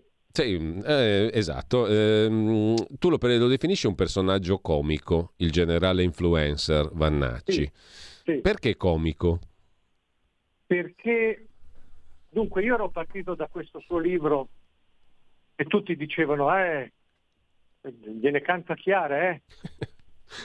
e lui è contro i poteri forti. Non ho mai capito perché, visto che nel mm. libro non è contro l'Europa, non è contro i, non è stato contro il regime sanitario, non si è molto... Cioè lui diceva che andava in metropolitana, fingeva di cadere addosso ai negri. Per vedere che pelle avevano. Per vedere che pelle avevano, questo è gliela cantate chiare. E poi diceva delle cose. Cioè mi è sembrato... No, che, che tra l'altro diciamo può essere letta anche in chiave crypto gay quella roba lì. Sì, sì, è, è, bravo, è crypto gender perché si strusciava. Ma eh, già lì faceva abbastanza ridere, ma soprattutto faceva ridere per come era scritto. Però tutti dicevano, insomma, c'è il nuovo Goethe, il nuovo D'Annunzio, il nuovo cosa della destra. Poi lui qualche tempo fa ha detto, ma io veramente ho scritto un libro di cagate. già vedi che fa ridere. Poi perché è diventato un influencer comico? Perché allora prima ha fatto il servizio fotografico col piede aveva il piedino... Col piedone che emerge dai flutti donde vergine nacque Venere. Era un sirenetto. donde no. vergine nacque Vannacci. Beh sì, sembrava la primavera Botti, la, la, la, Venere del Botticelli. Esatto, nella poesia poi, del Foscolo. Poi ha, fatto, poi ha fatto il bagno, non contento, ha fatto il bagno di Capodanno per far vedere che lui è massiccio, duro, incazzato. Allora, col, vestaglione, siamo... col vestaglione modello 900. Ma guarda che anche quello era molto era molto fluido eh, il vestaglione. Eh, sì, abbastanza a dire il vero. Cioè, era roba da mucca assassina se lo guardi. Eh. Questa è bella, Max. Questa è molto bella. Vedi che hai ragione, è, comico. Parà, è parà. comico sto personaggio. Io voglio sapere cosa farà. Oh, alla fine mi hai convinto, c'hai ragione tu, è comico. Eh sì, paraculo, insomma, è un para... Un paraguru, allora dice, un paraguru. Eh, non lo so, lo vuole, lo vuole candidare in Vestaglia forse. Quindi, no, ma voglio dire, adesso a parte tutto... Eh, Senti, è, ma, tu, ma, tu, chi voti, Vannacci o Antonella Viola? adesso qua mi metto in crisi. Io potrei votare Luxuria per fare una, una, una, una, una crasi, no? Una cosa. Ma io voto Papagino. È lui, eh, al podio, sul podio. Intanto sì, c'è sì, una telefonata. Anzi, ancora la, la, figlia. C'è una tele, eh, duole, diciamo, però insomma l'ha voluto lui farsi trattare così, no? Tutto sommato. Non può poi lamentarsi se lo trattano in, come lo stiamo trattando noi, cioè come un fenomeno da baraccone, tutto sommato, mettiamola eh, in chiaro. Ma riduci così, no? essere influencer diventa quello, quello che diceva Podriard, quello che diceva eh, De Volte, è tutto lì. Sei un simulacro ridicolo. In un teatrino che è altrettanto. Comunque c'è una telefonata 02 92 94 sì. 7222 e svariati messaggi che poi andiamo amabilmente a leggere. Ho detto gratis perché so che la radio non ha soldi, scrive Pietro. Se dovessi fare 6 al Super Enalotto pago io. Ma adesso entriamo nell'età dell'abbondanza. Fidatevi, fidatevi. Il 24 sì. si apre nel segno dell'abbondanza. Capito? E se non avete capito, capirete. Capirò anch'io perché non ho capito niente. Comunque, c'è una telefonata. Sì. Pronto? Pronto? Pronto, buongiorno. Sì, buongiorno, sono Fabrizio di Sabio Chiese. Sparala tutta. Allora, intanto a Max del Papa gli faccio i migliori auguri di guarigione. Eh, ecco, grazie. Voglio dirle che quando ascolto lei mi sembra di ascoltare uno dei pochi in Italia, insieme a Kainark e altri pochi giornalisti, che abbiano ancora la testa sulle spalle, abbiano un po' di buonsenso eh. e ragionino sulle cose pratiche, sulle cose semplici, sulle cose che dovrebbero funzionare. E invece vedo che in questo paese, non lo so, io lo trovo molto in declino, molto non lo so, è un paese che si sta quasi autoconsumando, autoesaurendo. Io sono appena stato a Praga quattro giorni, per l'amor di Dio, non ho L'ho visto solo città superficialmente da turista, ma io ho visto un altro mondo. Ho visto trasporti pubblici che funzionano, una città pulita, taxisti che si fanno pagare il prezzo giusto, persone educate, una città che non vi dico come è tenuta bene, una cosa incredibile anche in periferia. Poi vengo in Italia, anzi vi faccio un esempio semplicissimo, ho fatto 19 km o 20 km dall'albergo all'aeroporto non ho trovato una buca per strada, non ho trovato una casa in terra, giardini curati, l'aeroporto sembrava un campo da golf. Poi vengo in questo paese e lo ritrovo sempre peggio, sempre peggio, sempre maltenuto, gente che si interessa di cazzate e mai del minimo che servirebbe per vivere una buona paga, una buona famiglia, dei figli che studiano. No, io sento solo cazzate, giornali che fanno solo polemiche e niente, è per quello che le auguro lunga vita perché di gente come lei ce n'è bisogno. Allora, grazie Fabrizio. Sì, Eh, grazie. devo dire che però hai toccato un tasto vero. Cioè, io sono rimasto impressionato e qui aggiungo una mia postilla, un mio commento, insomma, eh, una notazione se vogliamo. Eh, Max, tu sei milanese come, come me sostanzialmente. Io sono milanese arioso perché sono nato fuori Milano, ma poi studiato e vissuto qua. Ecco, Milano si è trasformata realmente in una città di merda, ma nel senso che, e qui non c'è, non, c'è, non c'è questione di sala, di sindaco, di destra, di sinistra, eccetera. Proprio partiamo dal- dal marciapiede, dalla merda.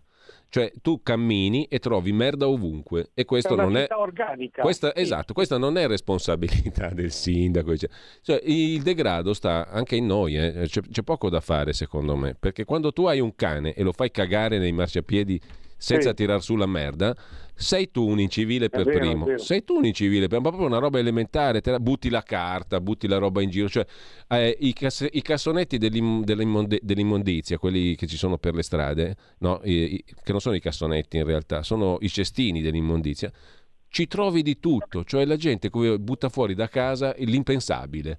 Cioè pezzi di computer, cibo, eh, ve- mobili, vestiti, tutto buttato là e si accumula roba che sembra di essere a Mumbai, in India, diciamo. Alla faccia della raccolta differenziata. Sì, ma questa roba qua la fa il cittadino comune, non la fa il sindaco Sì, Sala, sì. eh. perché questo è proprio va- va- si parte da lì. Poi probabilmente il circolo è vizioso, perché dall'alto arriva certa roba, dal Eh, basso, certo, e dal basso certo, ci si adegua e tutto si rinfocola e si rinforza. Infatti, infatti, Giulio, quello che a me dispiace tanto è che Milano, adesso qua ci, ci odieranno, ma Milano si sta romanizzando, sta diventando come Roma. Si sta medio orientalizzando, per dire Sì, di eh più, beh, direi. infatti, perché Roma è una capitale levantina. Eh, A Milano la Res Nullius fino a qualche tempo fa era roba di tutti, un po' Eh. per uno. Adesso è Roma, la Res Nullius è roba di un cazzo di nessuno.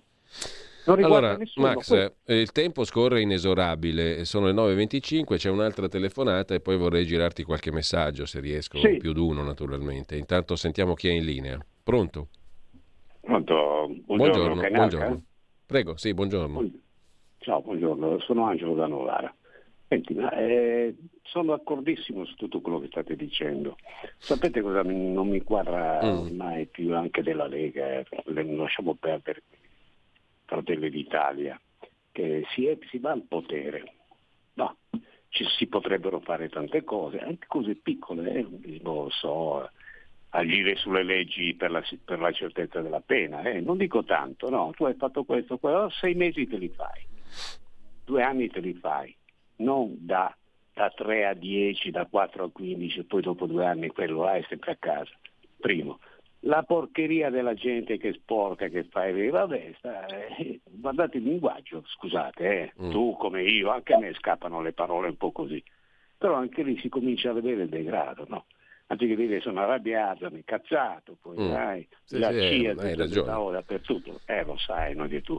E le poi l'ascoltatrice, ascoltatori, votatori, votatori, ci, ci- ci- ci facciamo imbellinare di queste cose qui, che sente la mia origine un po' ligure, no? Perché se no sembra che noi le nudiamo le donne, ma, ragazzi, sono le piccole cose che denotano la mancanza di iniziativa di tenere duro sulle cose nostre, sulla storia, su chi, chi eravamo, chi eravamo, beh, siamo cambiati, però una storia si rispetta o no? Si rispetta e si critica. Allora. Il fascismo non ci piaceva, il comunismo non ci piaceva, adesso però non mi rompete le balle, tu fascista, tu comunista, tu assassino. tu- Scusami. No, hai ragione Angelo.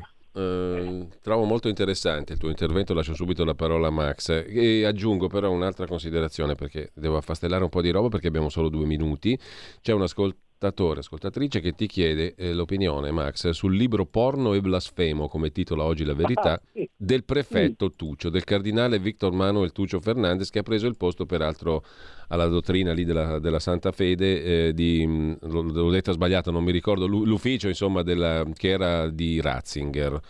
Eh, Que- questo qui ha scritto robe a occhio e croce, non ho letto l'intero articolo, ma delle cose assurde, tipo che loda, blasfeme, loda Allah per i peni proprio. duri che fanno la guerra nelle vagine, le donne sono Sì. insaziabili, l'orgasmo È e l'estasi di- ma mistica. Questo è un argentino, è un uomo di Bergoglio questo qua.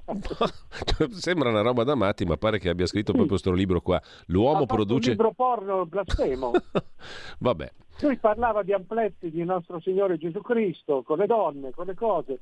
E, e sì, e poi dopo di colpo ha fatto un, uno salto. Allora Max, scusami, siamo un po' in anarchia oggi perché c'è un'ultima telefonata e dobbiamo- la prendiamo al volo perché abbiamo un minuto, perché de- del cardinale porno lì non, non facciamo in tempo ad approfondire più di Cardinale tanto. Il cardinale Tuccio, lì già il nome è tutto un programma. Tuccio. Comu- comunque c'è un'altra telefonata, pronto? Pronto? Buongiorno. Buongiorno, complimenti, soprattutto al dottor Del Papa. Mi mando un forte abbraccio per la sua salute Grazie. e speriamo in una sua non pronta ma prontissima guarigione. Eh, speriamo. Allora, è uno dei pochi insomma, giornalista con la G maiuscola, ma ecco, un prime time magari serale glielo dovrebbe dare a lei. Senta, io ho chiamato ieri e volevo ribadirlo oggi. Eh, praticamente io volevo parlare un attimo eh, della compagna Bianca Berlinguer. Allora, tutti dicono, no, si, si- si- nasce insegnare e, e- e si muore pompieri. Adesso questa qua, no? C'ha un prime time a Mediaset, va bene? La sorella era già sistemata da vent'anni da Diego Berlusconi, Laura Berlinguer, Italia 1, e già una sistemata. Allora, praticamente questa qui, no? Gli danno un, un prime time a Mediaset. Mm, pre- Premesso, in prime time adesso alla sera ci abbiamo in tre reti su sette, questo perché occupa la destra. Alla 7 abbiamo la gentile compagna Crucca Dietelinde Gruber. A- al 3 abbiamo Marco da Milano e adesso abbiamo questa qui piazzata là. Ma questa che meriti c'ha? Ha scritto dei saggi, degli articoli, eh, che, che cosa c'è? Cioè, cioè non è, non so, facciamo conto, una Fallaci, una Gianna Preda, o, o per andare dall'altra parte, non so, una Castellina, una Rossanda, per carità, eh, idee abominevoli, però erano giornaliste. Se questa qua, stesso corpo, stessa faccia, stessi capelli, cioè la, la persona, se invece di Bianca Berlinguer si chiamasse, non so, Giuseppina Quagliarulo, no, la butto lì, va bene? Allora. Avrebbe tutta, tutta questa importanza, cioè a volte Guarda, il ti, nepotismo- ti ringrazio, ma dobbiamo proprio chiudere. Siamo alle 9.30. Max, un tweet per chiudere, dico questa cosa oscena. Una battuta, come dicono sempre in tv e in radio, no? Una battuta. Te devi condensare in una battuta tutto un ragionamento. Bello, bellissimo modo di procedere. Lo uso anch'io per chiudere. Sulla, sulla Berlinguer, su questi qua? Sì, su quello che vuoi. Una battuta, Max. Allora, io la, la battuta la realtà mi fa molto ridere che quelli di Travaglio, Scanzi, quelli lì vadano a Mediaset. Bello, eh? Bello, veramente. Eh, sì, veramente a proposito di metaverso e di simulacri. No, a proposito di quello che scrivevi tu, appunto, a proposito di quello che hai scritto oggi sul simulacro e sulla verità e sul teatrino. Mm. Ecco, eh, almeno, almeno Berlusconi il vecchio diceva è un teatrino. Questi qua invece non hanno il pudore di dirlo. Cercano di tenertelo nascosto, ma lo fanno uguale. Peggio, anzi, Sì. molto peggio, no? Questo è, infatti. E siamo lì. Chi l'avrebbe detto, eh? Eh, invece... Ci, ci voleva la destra all'italiana per tirar fuori il meglio, diciamo così. Ci Vabbè. voleva il regime, il regime di destra. Eh, certo, il Pensa regime- un po', pensa un po' se, se- non era il regime. Siamo messi bene e allora io ti ringrazio davvero Max, il tempo scorre velocissimo, tanti messaggi non sono fatto in tempo a, a girarteli, me ne chiedo scusa ascoltatori e ascoltatrici. Grazie a Max del Papa, una boccata d'aria, meno male. Grazie a te a tutti i nostri ascoltatori. Avete ascoltato la rassegna stampa.